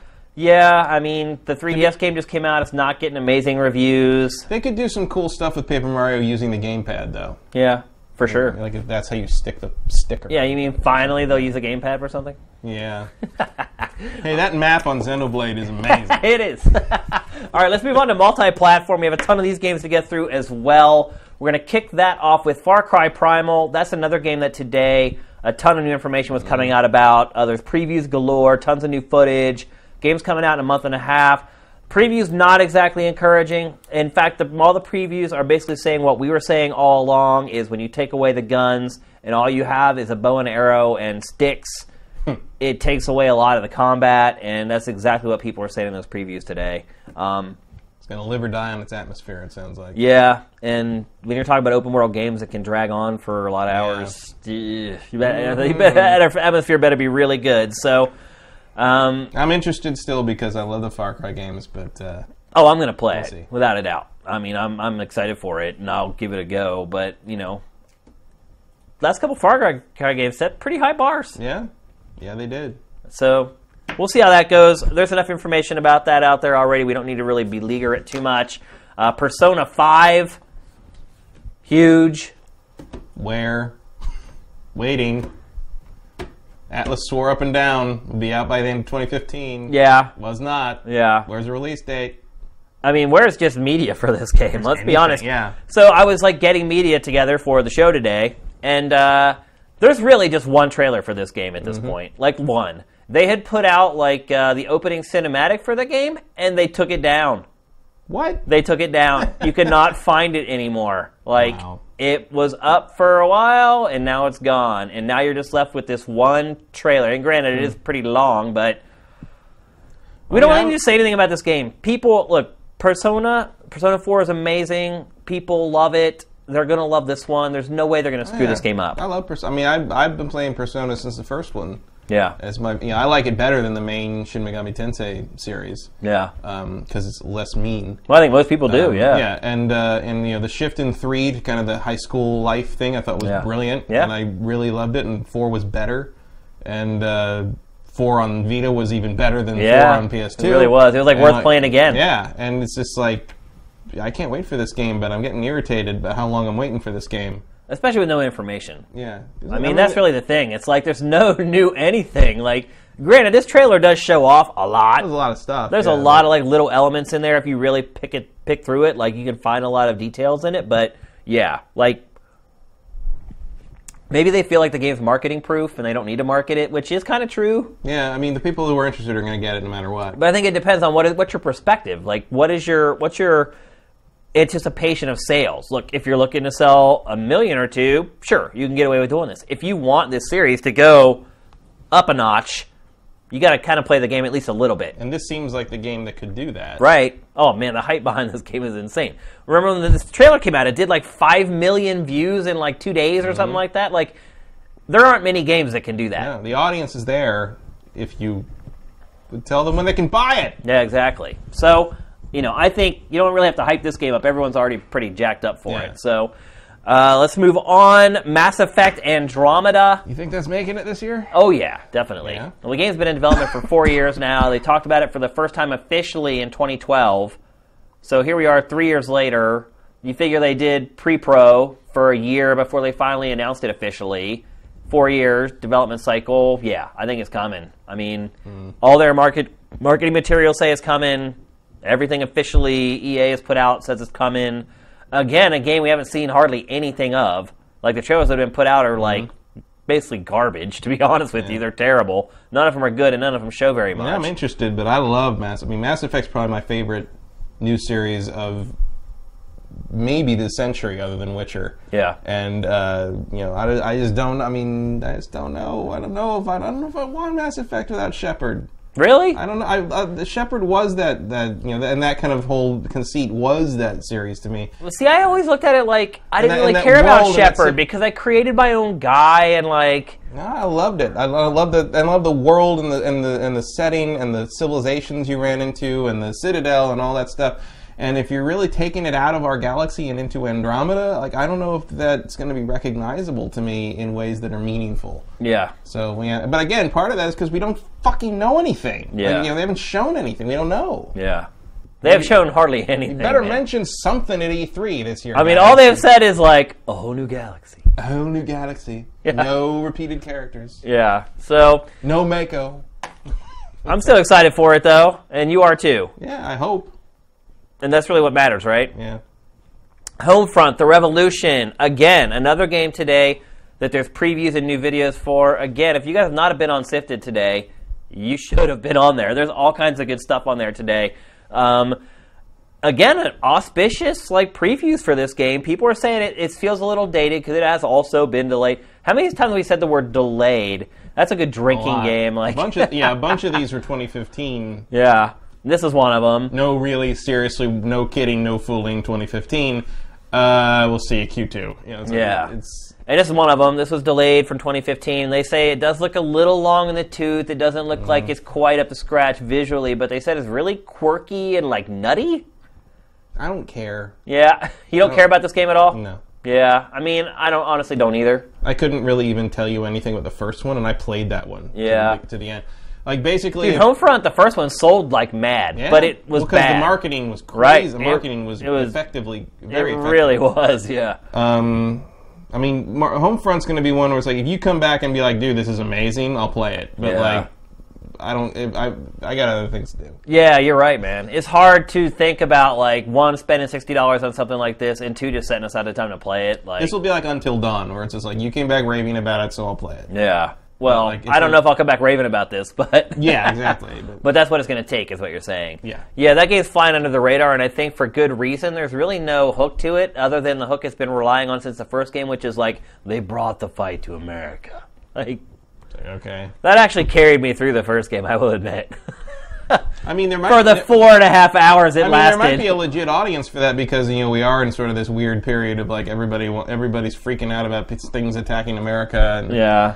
you know Well, that's what I'm saying. It plays on your paranoia, but like I, you know, there were like I liked there were like even in a couple Call of Duty games where they fight in America. Like I like fighting in these prefab neighborhoods where you're just like you feel like you're defending your just- own soil. it just feels like and it's weird to say about Call of Duty, but I feel like the Call of Duty sequences where the fight comes to America are more believable than Homefront. Yeah. because North Korea can invade America. No, it's it not doesn't- happening. It just not. And I know it was originally going to be China, and then they're like, "Well, that might make it not sell very well in China." I'm like, "Yeah, that's a good point." And they don't sell video games in North Korea, Yeah, so so no, North Korea can't say anything. It'd be like it, it was like either either North Korea invades or the Amish invade. It's like, now that now that's a game I would play.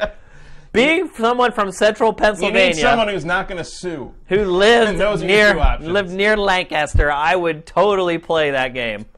The Amish invade with no weapons. Amish assault, All they have are like hatchets and hammers. pitchforks. and- All right. Run away, hay cart.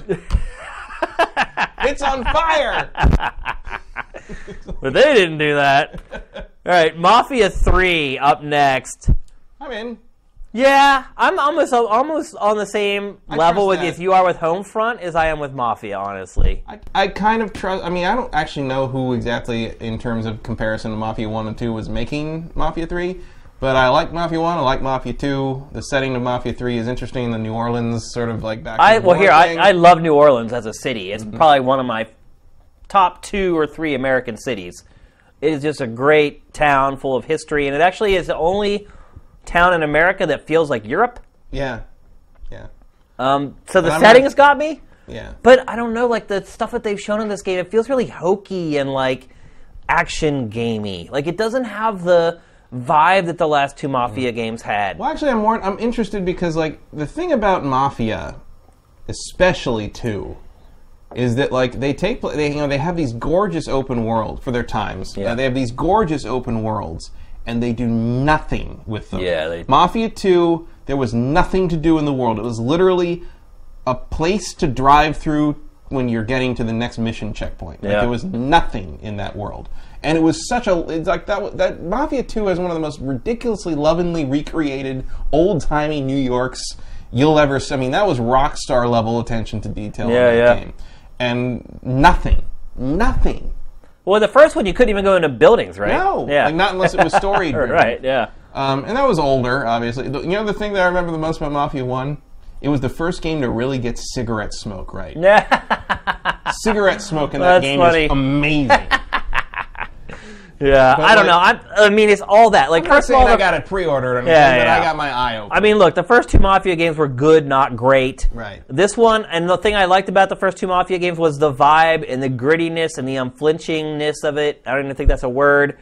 I liked that about Mafia, but I don't get that from this game. It just seems like generic action third-person shooter open world game. Like Yeah, I feel do like it hope lost the vibe. To be a mafia game, it needs to have some teeth. yeah. And uh, we'll s- you know we'll see. There's there's still time for the marketing. Look, to I'm kinda- passing judgment on trailers and gameplay, so you know, take that with a grain of Well, salt, let's people. see some trailers that show some teeth. I Yep, say. exactly. Uh, no Man's Sky up next. People are probably like, why isn't that in the PlayStation section? Well, that's also on PC. because it's also coming to PC. People always forget that it's actually a multi-platform game. Also, wouldn't be surprised eventually if it comes to Xbox One. Although Sony may give them a little cash to If keep you that want to from play that happening. game in VR, you better get the PC version. yeah, yeah, that's the way it's looking. Yeah. I mean, based upon what we were talking about earlier in the No show. Man's Sky is my most anticipated game in existence. Yep, Period. Yep, you said in our last episode Mm-hmm. of 2015 it was your most anticipated game of this year. Um, I'm excited about it, not as excited as you are. I I still have a lot of concerns. I'm equal parts excited and fearful. Yeah, I, mean, feel I'm- like I am not saying it's my most anticipated because I think it's going to be the greatest game of all time. It's my most anticipated because I it could be the greatest game that I ever play for myself. right. But there's also an equal chance, at least an equal chance, that it's just like this is totally not what I wanted, like kind of thing. I'm afraid it could be boring and repetitive. Yeah. That's my big concern with this game. We'll see. I mean, every time they show me the game, it does look boring and repetitive, but I'm hoping that when it's your ship and your character and your world and your scanner and whatever, like it's it's it has a little more depth or a little more attachment to it. But um, it could be it could be nothing. It could be absolutely nothing. I just feel like by the game's nature, the fact that it's just randomly generating everything, I just feel like there's only so but many Oh, it's not variables ran- that it But has. it's not randomly. That's, that's the thing is that it's all going to hinge on how Procedurally well, or- how well they curate that idea. You know, they they, they they they create the seeds. They tell it how to do it. They tell it what the parameters are, and it depends like how deep that goes. Huh. Uh, I don't know. I have a lot of concerns about this game. Everyone else is all over it, and I, I think just there's a lot of skepticism surrounding it. There's certainly I watch a lot of podcasts, and I got to tell you, like people are all over. I hardly ever hear anyone say anything concerning about this game. Like people are just like sploosh, like over and over again. Like every podcast I watch, like no one's ever like, gee. Every time they show this game, the planet kind of looks the same, and there's the same creatures walking around. Like I don't know, I'm man. sup- I mean, I don't know. I mean, I'm. I mean, it, it, it's. There's a version of this where that is my game of the year. Yeah. There is a version. Oh, I could see that too. There is a Yeah. version of this where when we when Thanksgiving rolls around, it's my turkey. Yeah. You know, I don't. I. I as hyped as I am for the idea of that game, like I don't understand how you look at that game and don't also like think like, holy shit, this could be a total disaster. Yeah, I mean, it, to me, it doesn't matter if there's a billion planets if they all look like the same 100 Yeah, planets. well, I've learned that lesson from Elite Dangerous. Yeah, I said it. yeah. like, zing. All right, let's move on. Dark Souls 3. Here's another journalist darling game. Yeah. I'm in. Game's looking awesome. Yeah. Again, it's I- another it's game I not- look at and I'm like, it has everything I love in a video Yeah. game. But you're just not gonna play it. it's gonna be the same thing I think as uh, Bloodborne, where I'm just like, yeah, I really, do- I really dug it, and you'll be like, eh, I couldn't get into it. And it's like, Yeah. I want to, but I can't. Yeah, and look, you I, never know. Here's the thing: you never know because I felt like that about Dark Souls, Demon Souls, and Dark Souls One, and then Dark Yeah. Souls Two. I did get into it, got through it, and did it, and I love it now. And now, now I kind of just it just you know. Sometimes that happens to me. Remember when you loved Ninja Gaiden, and I was just like, I don't get it, man. Yeah, I don't yeah. Get it. And then I, I finished it, and I started another game of it, and all of a sudden, somewhere in the first or second level of the, re- the se- my second playthrough, I was like, it something clicked, and I'm like, oh, I get it. I get what Shane sees. I get Yeah. it. So Here's the thing maybe about Dark Souls this- Three will be it. It could be. Here's the thing about this series, though, is like I don't want them to change it either. Like a lot of people will be Right. selfish and be like, I want them to change it to something that like I want, but I don't want that because Right. I see people that love this game and I see the joy that they get out of the game, and I would never want to take that from them. Yeah, but like, here's- but here's the I thing. like seeing people get that excited over a game, no matter what it is, or matter, no matter whether I like it or not. Right, but so, here's the thing: is that each of the four games are still different in their own way. You know, each of the four games is a you know a very different take on that same material. Demon Souls is not Dark Souls two. Dark Souls one is not Bloodborne. Bloodborne is not Dark Souls two. They're all very distinct in how they approach things. Yeah. So Dark Souls three could be the approach to this concept that does could it be. for you. It could be. Everything else about it, I love it. I love the art. I love the setting. I love the atmosphere. I this love. thing looks so I- good. It really does. It like, looks amazing. yeah. I mean, I'll try it again. You know what? Yeah. I will try the game again. I will give it another chance because it has everything else that I love about games. I love the whole gothic element of it. I love how it's like it doesn't just give everything to you on a plate. Like, I'll give it another whirl. I Mm-hmm. promise. All right. Next up, XCOM 2. Super. We're excited. both all over that one. Yeah. I'm really excited for that game. No caveats Bring it or- on. no caveats with that in any way, shape, or form. The game is shaping up to look awesome. Again, recent previews have all been glowing. All the gameplay I've watched has looked absolutely amazing. Um, you know what you're getting with this one. It doesn't look like they've completely destroyed the formula. I think they've made added depth where they needed to add it, and they haven't taken anything away that they shouldn't have. I just the only thing I would say is that maybe there's a little bit of saturation with it because you know play, they're big games, and I've played two of them in the last like handful of years and spent a lot of time already in it. But you know what? I feel like They're going. A, they're going off the deep end and some stuff on this one enough that I think it's going to feel fresh. yeah. I mean, look, what I'm saying that right now, but As soon as I start playing it, within 40 minutes, I'll be like, oh, like, I won't even remember what I just said about it. Tech. Yeah, I'm all over it. Uh, we're both all over it. Everybody should be all over it. If you even have an inkling for strategy games, you should be all over it. So, next up, Deus Ex: Mankind Divided. Sure, been running the B-roll for this game a lot on this Yeah. show. Yeah, I didn't have to Closing load it on any the footage. ear. I didn't have to load any footage in the TriCaster for this one. It was all there already. So, I mean, I'm excited about this one. I, I like the I like the first one, um, or the first Adam Jenkins one, rather. Uh, the previous one. let's Yeah. say. Uh, I thought the director's cut showed they learned a lot about what they screwed up in the original cut. Yeah. And uh, I'm hoping this one really nails it. okay. It looks amazing. I, I yeah. I mean, I was disappointed it was delayed from last year. Um, there's no way it's not going to make it this year. Yeah. It's coming. Um, Not soon, but there's been some rumblings recently, though, that it's been through a bit of development hell and some pretty big changes here and there, which makes me a little nervous. But there was there was also some words that it was almost going to be episodic at one point, which seems crazy. Um, yeah, let's for, not do that. Yeah, let's not do that. Uh, but it is Square Enix, so I'm, waiting for, I'm waiting for Square to announce that Final Fantasy 15 is going to be episodic. They could. it really could.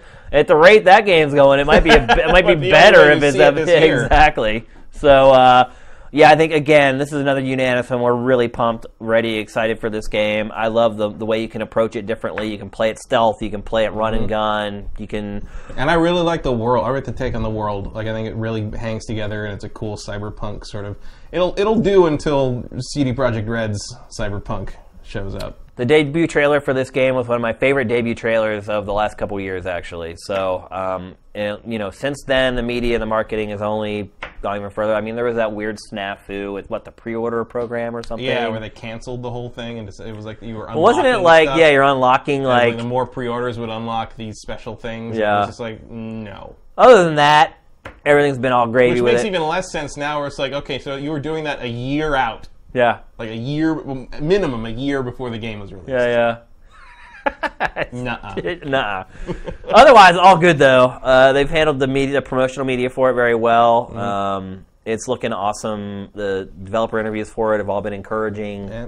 Um, yeah. Best use of orange ever since Half Life. Well, the game before that it was gold, right? Remember they had like the Right. whole gold aesthetic in the one before. Like I remember I did an interview with the developer at the debut event for that game, and like that's all I wanted to talk about was gold and how gold was so symbolic through the whole game. And you- if you do look at it, like there's gold like everywhere, like Yeah. little hidden like all over the place. It Like kind of glows gold. Everything's sort yeah, of- it's pretty odd that You they look chose at that it long aesthetic. enough, you're kind of like it's like everything's covered in urine. You're right. Very symbolic. yeah. Uh, next up, well, we kind of talked about this already. Final Fantasy Fantasy 15. Yep, eleven years and counting. Let's see if it happens this time. It kind of has to. It would have to. I mean, Well, remember they had like a one of release. these days we'll be in that convertible with those very pretty men. And, they uh, had a release date for the release date. right. They Yeah. Oh set like a date that when they were going to announce the They release gotta get date. this thing out of the way so then they can focus on Final Fantasy VII, Episode Two, Yeah. Episode One, Yeah, Episode. One. I think it's coming. I Mm. Yeah. mean, I would say with eighty-five percent certainty we'll play Final Fantasy 15 this year. I hope so. I mean, It's gotta stop. It's gotta, like, I still don't know that I'm all that excited for the game though. I Like I played the demo and I was like, it's It's fine. fine. Exactly, fine is the best way to describe But, it. like that's Final Fantasy now, really. I mean, that's just. That's I mean, what I it- said look- about thirteen. It's what I said about thirteen. I don't want it to go back to like A- a turn-based combat system or No. anything, but but I'd like to go back to characters I care about in a story that makes moderate amounts of sense, and we Yeah. haven't really gotten that since you know, let's say nine. yeah, If you were being generous, if I'm really being honest, six. yeah. Six is the last one that I really liked story wise because I love twelve, but I like no, twelve. I for an like eight. nine a lot, man. I like nine a lot, except when they drop the Vivi story halfway through and never fucking mention it again, and then Yeah. they wrap it up by having him right before the final battle go like, "Hey, Vivi, you okay, man?" He's like, "Yeah, I'm all right." That's it. That's the end of it. It's never- they, like, that was, Right. they were on the a verge of telling the most interesting character story in the history of the franchise, and like at the end of se- disc two, there's like, "Eh." Yeah. like, ugh. They're guilty of that in a lot of cases, though. I mean, that's Square Enix in a nutshell, pretty much. Uh, Tom Clancy's The Division. Yeah, went over I think we Oh, that feel like one. we've talked about that enough already. We probably don't need to go over that again. Overwatch. There's another. There's a question mark. You think? You I mean think. for as, as far as it coming out? No, I think as, in terms of whether it'll catch on. I don't know, man. That beta got the journalists all frothy. Ew. Yeah, exactly. it's not a great image, No. but I'm telling you, Especially not if you know a lot of these guys. Uh, exactly. Yeah. I'm telling you though, I have not seen journalists this excited over a shooter since like Call of Duty 4, like Hmm. the first like Modern Warfare. Like just the way they're talking about it, their anticipation level, like it is the shooter of 2016 as far as their hype level is concerned. Well, it's going to be interesting to see if the gaming community in general will. Because that's that's Gearbox, right? no, that's bat- you're thinking of Battleborn. Battleborn. This is the Blizzard This shooter. is Blizzard shooter. yeah. And we didn't. Even, we're not even previewing Battleborn, by the way, Hmm. in this roundup. You mentioned it. That's good enough. There, Ba- Battleborn's coming. Shaw. Because that's the MOBA. Yeah, well, MOBA ish Ishi. shooter. Yeah, Overwatch is uh, class based, Okay. but the classes like are crazy cool. It's not like Rainbow Six Siege where one guy has Right, a this is grenade one that with, does like, one the- thing. Like the, the bow and the arrow. They have, right, and they have crazy like abilities that really make a difference in battle. Like the beta was unanimously praised. Like people were freaking out over it, and uh, well, you can see like there's one Mm-hmm. of the power ups. Like it's not like a, a traditional shooter where you got a gun that shoots like two bullets at once or some stupid crap like that. It's so, weird how there's sort of this like rise in these sh- sort of these like you know arena based sort of shooters that are kind of trying to you know there's this there's lawbreakers there's all and, and it's sort of like is this really a space that's kind of up for grabs right now or is it just is that just because it feels like you're kind of trying to I think they're overestimating the interest in it. yeah well you're trying to horn in on kind of the space that's owned by Team Fortress 2 and Counter Strike Go and it's just like is that wise is that is there something that's sort of pushing people to think like hey this is ripe for the taking or this is this is the time to do Well, I something mean, like this game in particular is nothing like Counter Strike Go. I mean, Right. it's.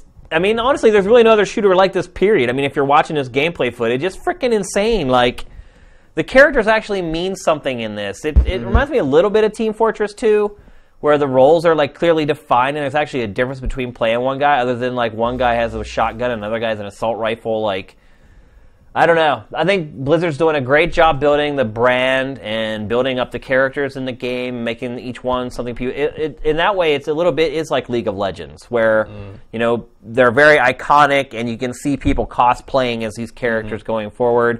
Um, I don't know if you remember the debut trailer for this, but it was all character focused, and it was all this story about all the different characters interacting with each other and this battle going on. Um, I don't know. I think Overwatch is going to be the hot boy first person shooter of 2016. We'll see. I could be wrong, but Well, I don't know. I mean, I, w- I would hope so because I think um, Blizzard will because that's like what the end of the year, closer to the end of the year. yeah, yeah. Blizzard's going to want to hit at that point. I they're think, going to need one. because um, I'm just going to predict it right now. Uh, Warcraft, biggest bomb of the summer. The movie, you mean? Movie. Yeah, How much? They're not dependent on that movie to make a not ton of money. dependent on it, but like they put a lot of time and money and effort into it, Yeah. and I feel like it's going to underperform even by, by anyone's standards, at least domestically. It might be a hit overseas. Maybe they're counting on the Chinese market or the Asian markets, where like the game is still much. The movie should have come out five or six years ago. True. When World of But I mean- Warcraft but I mean, was that's- like that setting the thing's world on been- fire. I was, wa- you know, we're watching football this Sunday, and you know, we got a pretty large group and a lot of like you know non not following the gaming movie nerd news Yeah. people. And a lot, a lot of commercials for Warcraft ran, and everyone was just like, "What the hell is that?" It was a Like, little it's- it's- weird, like, yeah. It's not. They need a marketing miracle to make that, Yeah. that movie something. I people could see wanna it. I could see it not doing great. I think it'll And do it's well up- out of the gate. All the Warcraft fans will go. I don't think it'll. I have don't even legs. know of that many because again, Really? I, well, first off, a lot of the Warcraft people I didn't don't think they care about the lore. Yeah, I think most people play the game; they don't play the lore. I can't tell you who any of these people's names are. I man. couldn't either. It's Yeah. like I know I know uh, the Lich King and Frostmourne is the sword, and um, there's someone Basically named- all the someone bosses named from all the Blood expansion packs. Moon or Thorin. I don't.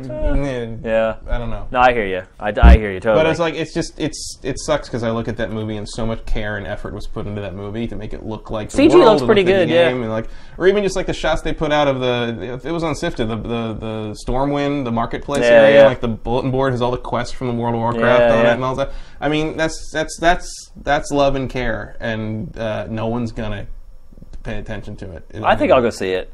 I'll probably see it. I think I'll see that at the theater, but I won't go see Ratchet and Clank. that's your problem. That could be, or it could be that I don't know the person who wrote Ratchet and Clank. Next up, Hmm. Dishonored 2. I don't know- honestly think this game's coming this year. I don't think so either. It's announced for 2016 currently. I would give it about a 25% chance of actually coming out in Yeah, I 2016. don't. This is. I don't think it's happening. I mean, the re- the other part of the plan has worked according to schedule, putting out the remake of the first one. Came out when it was supposed to, and it came out of nowhere. Keep in mind, we didn't know about it, and then like it came out like And three the only months thing, later. the only thing I'll give it is the idea is you know Bethesda sort of has their uh, their newfound skill, strategy of like we're going to announce stuff real close to when it's ready. yeah, look at Fallout. Like Fallout it was like 4. four or five months, not even. Yeah, it was June to November. Yeah, yeah. and uh, you know so maybe that's what's happening here. So maybe that it will be ready, but um, I don't know. My gut instinct. I mean, they says- could have been working on it all this time. Yeah, but my gut instinct says that like if it was coming that soon, we'd have seen more yeah, or, uh, by this point. yeah. Because right now it's just one trailer. That's all there is. But again, look Who at knows? Fallout Four. Who knows? Uh, let's move on. Ghost Recon Wildlands.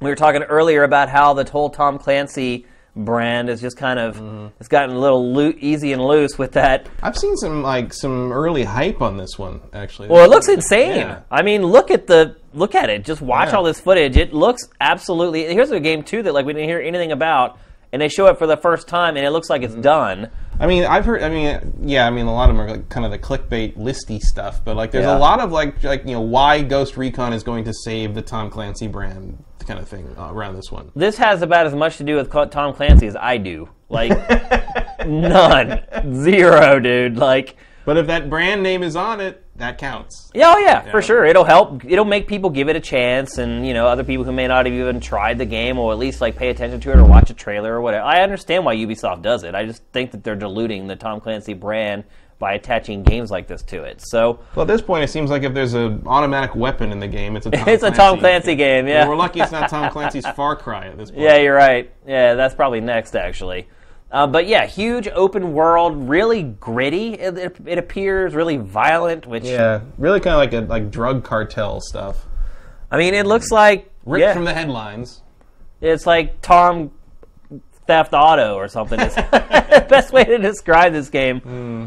Um, I look. Other than the fact that I don't think Tom Clancy should have his name on it, I think the game looks freaking awesome. Like as far as open world games are for 2016, Yeah. it's probably the, at the top of my list, except for Horizon, maybe. Yeah. Well, Tom Clancy doesn't really have anything to say about it at this point. Right. Well, they right. He's he died. Yes. and they paid the big lump sum for the license, I believe, before he passed Yes, away, it or was did a they long pay time his ago. estate No, it was a long time ago. It when was- they bought the license? when they bought the license, I think Because they were making these games for a long time, and he still owned it. Yeah, but they bought the license from from him like in perpetuity, and a lot. I think around the time they bought Red Storm. Is that right? If I don't think it's remember- been that long. No, No, uh, uh it was earlier than you would think. I think. I think it was like a year or two before he died. They had worked a deal out. But anyway, Right. Eh, it was definitely before Splinter Cell Blacklist. aside from the name, I'm all over it. I think it looks great. Um, there's parachuting in it without the total zaniness, I mean, I'm just zaniness of picturing like you Just playing Cause. this, just being like, "This isn't Tom Clancy." just like, like loving every minute of it. Every once in a while, like, you- Begrudgingly, you, yeah. just, like, you suddenly just like get this like "Ugh, Tom Clancy. But yeah, it's got like the the whole like skydiving, parachuting element to it, like Just Cause Three minus like the whole tongue in cheek part of it. Yeah, Um, pro- you're probably not going to be able to break a fall by grappling to the ground. Yeah, and I'm hoping the story in this is far better than Just Cause 3's because Just Cause 3's story is absolutely terrible. barely has. I mean, it is a joke. Like, and I'm sure this will be better. Like, even just the cinemas they've shown of it already make it appear to be better. So The only thing interesting about Just Cause 3 story has been the mental gymnastics they've gone through to explain why a Latino main character is from an Italian right. like island. I was like, all right. Yep. uh, imagine, imagine Ghost Recon will at least be more true to geography than that. Yeah. Uh, All right, let's move on. Mirror's Edge Catalyst. We've talked about that a ton on the show. Yeah. One of those games that's for a certain audience, probably not going to be uh, a mass hit. I mean, But it's nice they're doing it. yeah, it's almost like an olive branch, like EA. Yeah. Between this and Unravel, it's like let's uh, build our street cred a little bit, so we're no longer called the world's worst company to work for. um, it looks cool. I'm sure I'll probably enjoy it. Um, it's also been delayed a couple Yeah. times. But at least it's nice to see E EA like taking advantage of one of their cool properties that Yeah. like otherwise, you know, I'm sure everyone was worried this was going to be thrown, you know, on the junk pile along with stuff like Starflight and Wing Commander. and Yeah. Command and Conquer and all that stuff. So it's nice that they're maybe giving this one another shot. I will make a bold prediction. Mm-hmm. This will be the last ever Mirror's Edge game. Oh, that's, that's bold. That's- It's not bold at all, but well, but it's gonna be right. They'll never make another one. about the easiest prediction to make for 2016. Yeah, exactly. Well, I want to make sure I'm right. So, yeah, I don't. I think this is the last one. Like, hopefully they wrap up the story well, and Yeah, hope, hope you like it, Mirror's Edge fans, because this is all you're getting. this is what you're getting. Yeah, and I would even be surprised if like the DLC is all that extensive afterwards. Like, It'll just be like those weird. What was on the first one? It was just like a bunch of like weird abstract like obstacle courses. yeah, It wasn't even anything. I'm guessing that'll probably be the same thing with this one if you get that even. And then to wrap up our multi-platform section for our 2016 preview. I mean, by the way. Think about the list of games that we just went through, the multi-platform games. Holy cow, man! Lot of In stuff. one year, and I mean, we're forgetting a ton of stuff. Like you And said, there's like stuff we don't know earlier, about yet. like earlier, you brought up Battleborn. Like is even in this list, we even talk about it. Like this year, it's like I was saying when we started this. This year, man, maybe the best year ever for video games.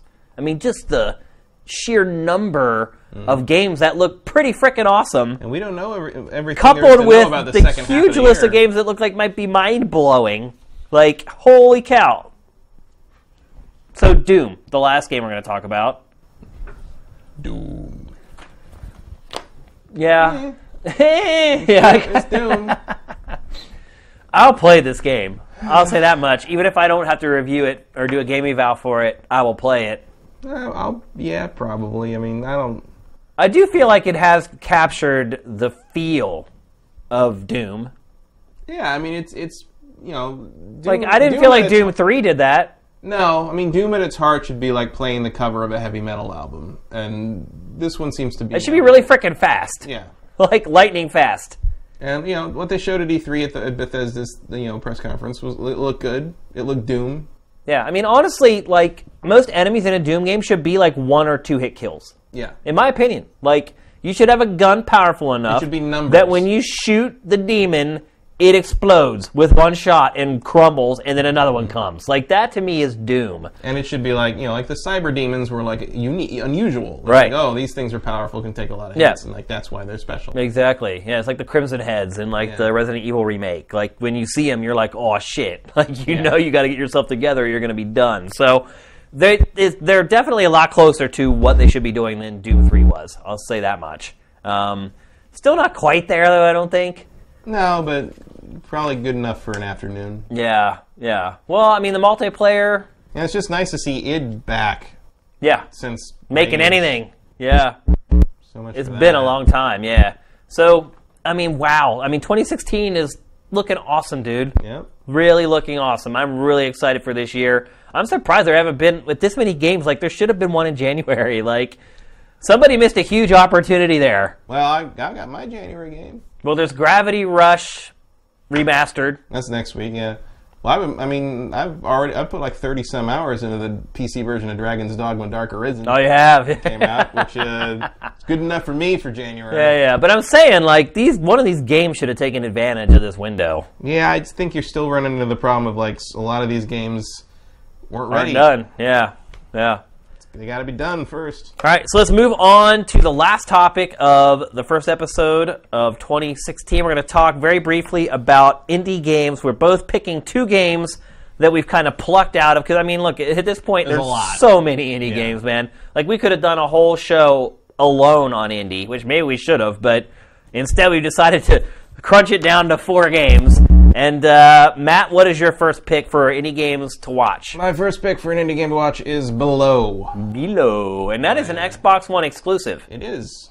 By Kathy For how Barra. long? Who knows? For, yeah, who knows, for a while. I am not entirely convinced it will make it this year, but uh, I hope it does. There's not a lot of media for this game out there either. No, no. Uh, there was like one big trailer and one like like they demoed it last year, Yeah. a couple years ago. Um, but it's very uh, it's, inf- it's you know it's, it's obviously it's a pixel art kind of dark sort of uh, uh, dungeony crawly explory sort of thing, but it's very informed by Dark Souls. Um, the you know and, s- and the dev team is really going for that kind of a thing, that sort of very heavily skill based thing. And uh, it- you know the art style's really working for it, and uh, I hope it, I hope it comes out soon this year. My first pick is Abzu. I was gonna pick this one, but you already picked it first. Yeah, yeah, you did try to pick it, and uh, I was like, too late, sucker. Too late. I got the whales. The whales are on my team. So this game reminds me a lot of Journey. I think it reminds reminds a lot of people of Journey. It's set what it appears to be set underwater, but I wouldn't be surprised if eventually you go above the surface of the water. But it's just kind of one of those uh, meandering adventure games, full of mystery and interaction with your surroundings, very subtly emotional. It Um, reminds me of a turn of uh, uh, Endless Ocean. really, Those Wii games. really, Yeah. Swimming maybe a around. little bit. Because you're underwater, swimming around, looking at stuff. And Yeah. Endless Ocean had a lot more like. Yeah, see, here's actually a scene where you're above gr- you're above ground and you're Yeah. actually walking, so it's not just all set underground. Yeah, there's but like so obviously some weird kind of abyss style like alien stuff going on here, but it's a mysterious game. It's very ambiguous. It looks like it's one of those games where like you'll get out of it what you put into it type thing, just like Journey. Like you know, and I think also it'll be polarizing like Journey was. Like some people are gonna be like, "Oh my god, it's like the best game that ever came out," and other people are gonna be like, "Eh, I liked it." Like I actually wasn't a huge fan of Journey. Like I liked it. I didn't think it was like game of the year material because it was like a two-hour experience or whatever. But I did really enjoy what I did play of it. So. Um, I'm excited about Abzu. It should be making it out this year. They've put out a couple pieces of media for it already. Um, it is an indie game. I don't expect it to be a 40 hour experience. They should be able to finish it up in time. So that's my first pick. And what's I- second for you? my second pick is Hyper Light Drifter, That's a good one. which is uh, look actually similar looking to. It uh, does. They look Below almost in a lot of identical. ways. Yeah. uh, I, I guess I like that art style. But, Yeah. Um, it's got a. Um, it's kind of a Zelda sort of thing. If you can, or I can see pretty obviously, it's got a Zelda idea happening here. But I just I dig the top-down slash Isometric. isometric dungeon crawly thing. I mean, that's, I mean, these are the you know these are the two that I got my eye on the most. Uh, um, outside of another one that I didn't pick because I thought you were going to pick it, but you didn't.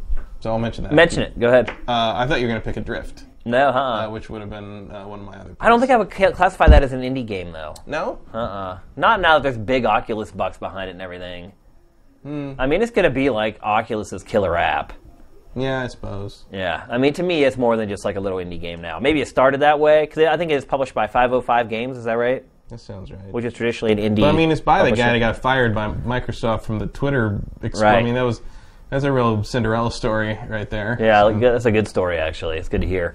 Yeah, I'm, I'm excited for Adrift as well. And uh, there again, like another awesome game that we didn't even mention in this whole show, and we've talked about like 60 games. Uh, my last pick is Firewatch. I think everybody knows what Firewatch is. It's a first-person adventure game where you literally play as like a fireman out in the wilderness. Um, it's kind of got a lot of isolation to it. There's a woman that talks to you on the radio who kind of keeps you grounded a little bit, but otherwise it's just kind of you out there against nature. Um, I I like almost picked this one too. This was definitely on my short list. I like it because it's different. Like, look, there's a lot of first-person wandering games, but they're all like horror games and like jump scares. And this one is just kind of like you take a job, and it just so happens that it's a really interesting job and one that a lot of people wish they could do, but are probably too petrified to. So, um, the atmosphere is great. I love the visuals. I love the art style. Um, I, I like the whole aesthetic of the game. Uh, I think it's going to be a big. I think a lot of people are going to be all over this game when it comes out. Um, I think it's definitely going to come out. Which There's that little element of mystery where it's like who's on the radio with you. Right. Yeah, and sh- you know, there's some of the trailers have been like the the girl on the line's like, "I like you more than the other guy." You know, there's just this weird like. You can just tell there's something about the game, and there's some hidden like secret about it, and something's going to happen in this game that you're just like, what? So I'm really excited for that one. There's so many good indie games though coming out this year. I mean, you could just go on and on. There were a lot of great ones last year, and there's already been a, a great one that came out this year already. Darkest Dungeon is a great indie game. If you guys And you're really starting to hit the point where it's hard to tell the difference between them and the quote unquote. in the AAA. big budget AAA, whatever you want to call it these days. So yeah, um, wow, it there it is, people. Your- there it is. Your, Your 2016. 2016. A three hour nutshell. Yeah, I mean, think about that, dude. Like all these games, and we didn't even mention probably even half of the ones that are going to be worth playing. Yeah. So I will stand by it. The 2016 could be the best year ever for video games. I mean, it's it's the balls on the tee. Yeah. The developers just need to give it a good whack at this point. So that's it. Yeah. That's our opening episode of Game Face for 2016. We are going to take some of your questions now. Um, the other thing I should say, too, is that for those of you that are watching us on the stream, after we wrap up the show, we are coming right back. We're going to take a little break, like 10 minutes or so, just so we can use the bathroom because we've been sitting here for like almost three hours. We're going to go hit the bathroom, take a break, and then we're going to come right back with our 2016 SFL Sifted Fantasy League draft. It's Matt versus me this year. Um, as you guys well know, I am the reigning champ after beating Marcus last year. Um, I will say already that Matt did a lot better than Marcus. Already, I know that. Um, he actually prepared for it and uh, and actually cared enough to uh, get himself together and get a list together for his draft. So. I know better than to screw with Shane Satterfield on a draft.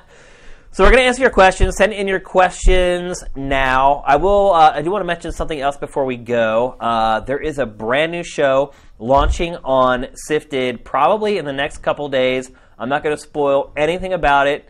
It's nothing you would ever expect from someone you would never expect it from. Um, it's not something I've talked about before. It's something that I tried to make happen when the site launched.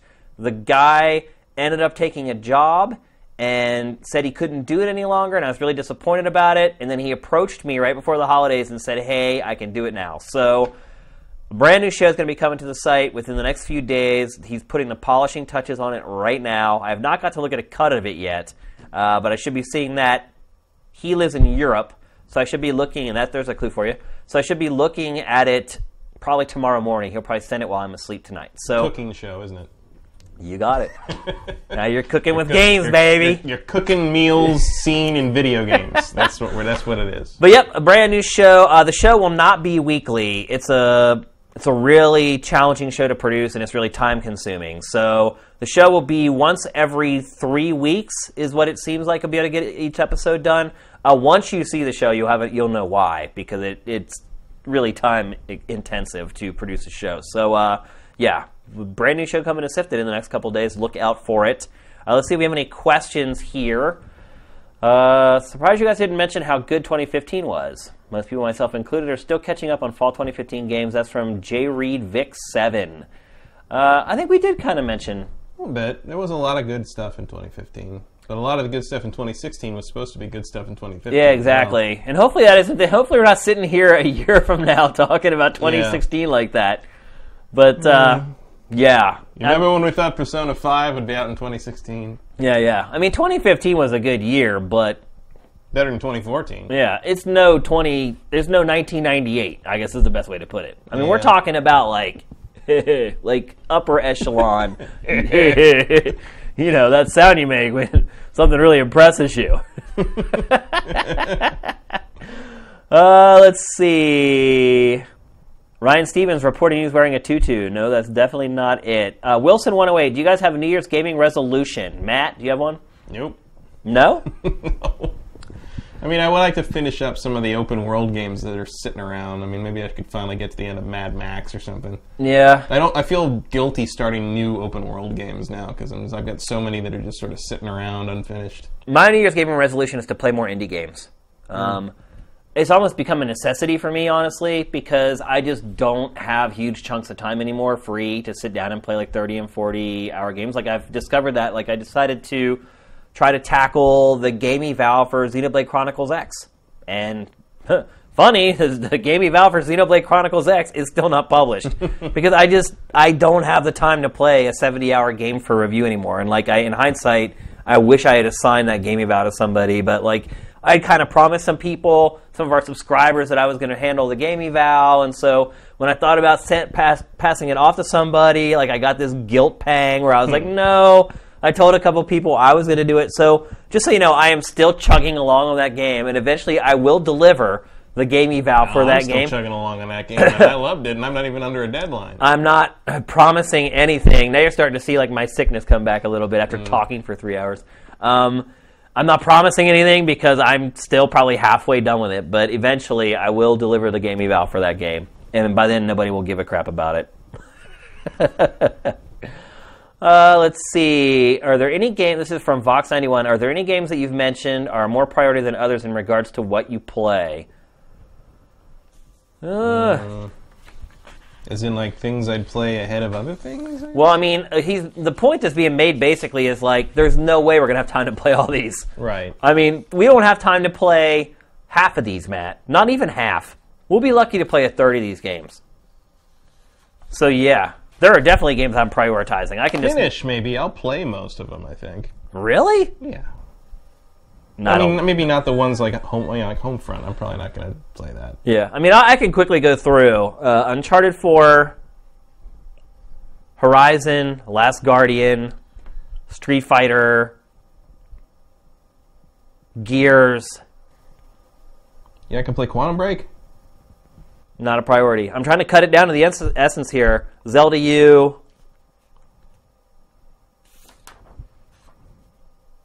I, I'm gonna play Mass Effect the Andromeda, majority of these. I would say. No Man's Sky, Dishonored 2, Ghost Recon Wildlands, and then both the indie games. That's just like me skimming off the very top, like the cream, like making skim milk, skimming that fat right off the top. so yeah, So many Amish references this week. yeah, you're right. What's going on? I did just come back from central Pennsylvania, by the Yeah, way. true. It might have something to do with it. Uh, let's see. From Solo Dolo 241, do you really think we'll see Watch Dogs 2 instead of AC this fall? I don't. I do. You think we'll see Watch Dogs 2? I don't know if we'll see Watch Dogs 2, but we will not see Assassin's Creed. No, no. I think that's already kind of been confirmed. I mean, I don't know what else. I mean, I don't know. I guess I just don't think we'll see Watch Dogs 2. probably. I feel like we're probably going to see Ghost Recon in the place of Assassin's Creed. Yep, that's what I'm thinking as well.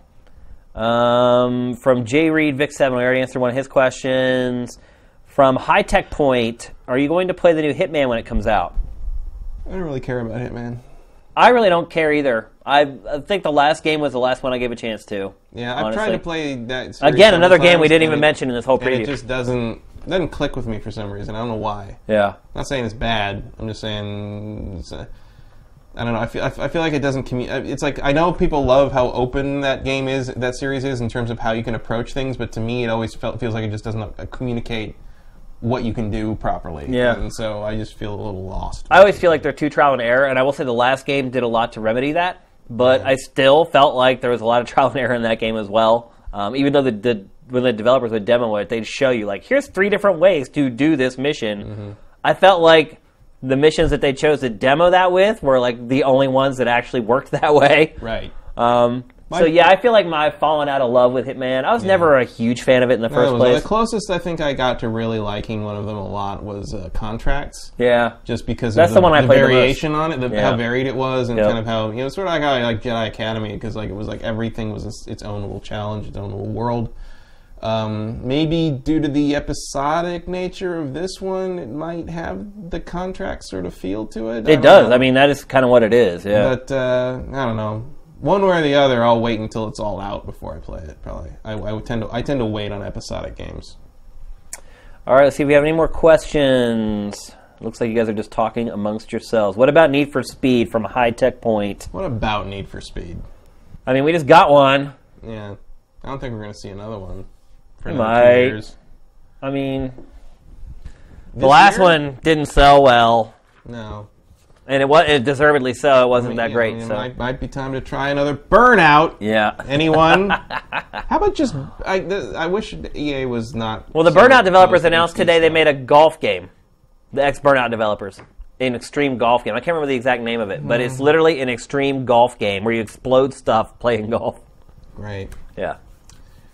Can't wait to play the crash mode in that. Um, I just wish that EA wasn't quite so dead set against like HD remaster stuff because I play Burnout 3 HD in a drop of a hat. I just I would love to go back to some of those games and or, or you know Porsche Unleashed HD or something like that.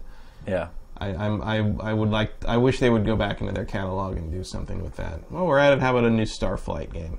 Yeah. As long as we're dreaming, Wilson 108 Destruction Golf is what it's called. destruction golf. Yeah. Um, Solo Dolo. Any info on new Sifted shows to share? I just shared just it. did that. I just told you about a new show that's launching in the next couple days. And if you missed it, you're going to have to read, go check the archive. I You're guess. gonna have to watch the whole three-hour show to the end now. On Tuned in Sifted. right at the end to ask that question. We already did it. That's really. That's, I mean, he tuned in right at the end because Yeah. I literally just talked about it five minutes ago. So, all right, well, that's going to wrap up the show. Uh, first episode of 2016. I think it was a really good one. I know my throat is already sore. We still have a draft to get through here. I'm going to go get a Mm-hmm. lozenge or something like that. um, so, like I said, for you guys on the stream, stick around. We're going to come right back after a 10 or 15 minute break to do our fantasy game draft for 2016. For everybody else who can't stick around, thanks for watching as always. For all you peeps in Europe, thanks for staying up late. We always appreciate it. But it's time for us to go. Game Face is up and out. Thank you.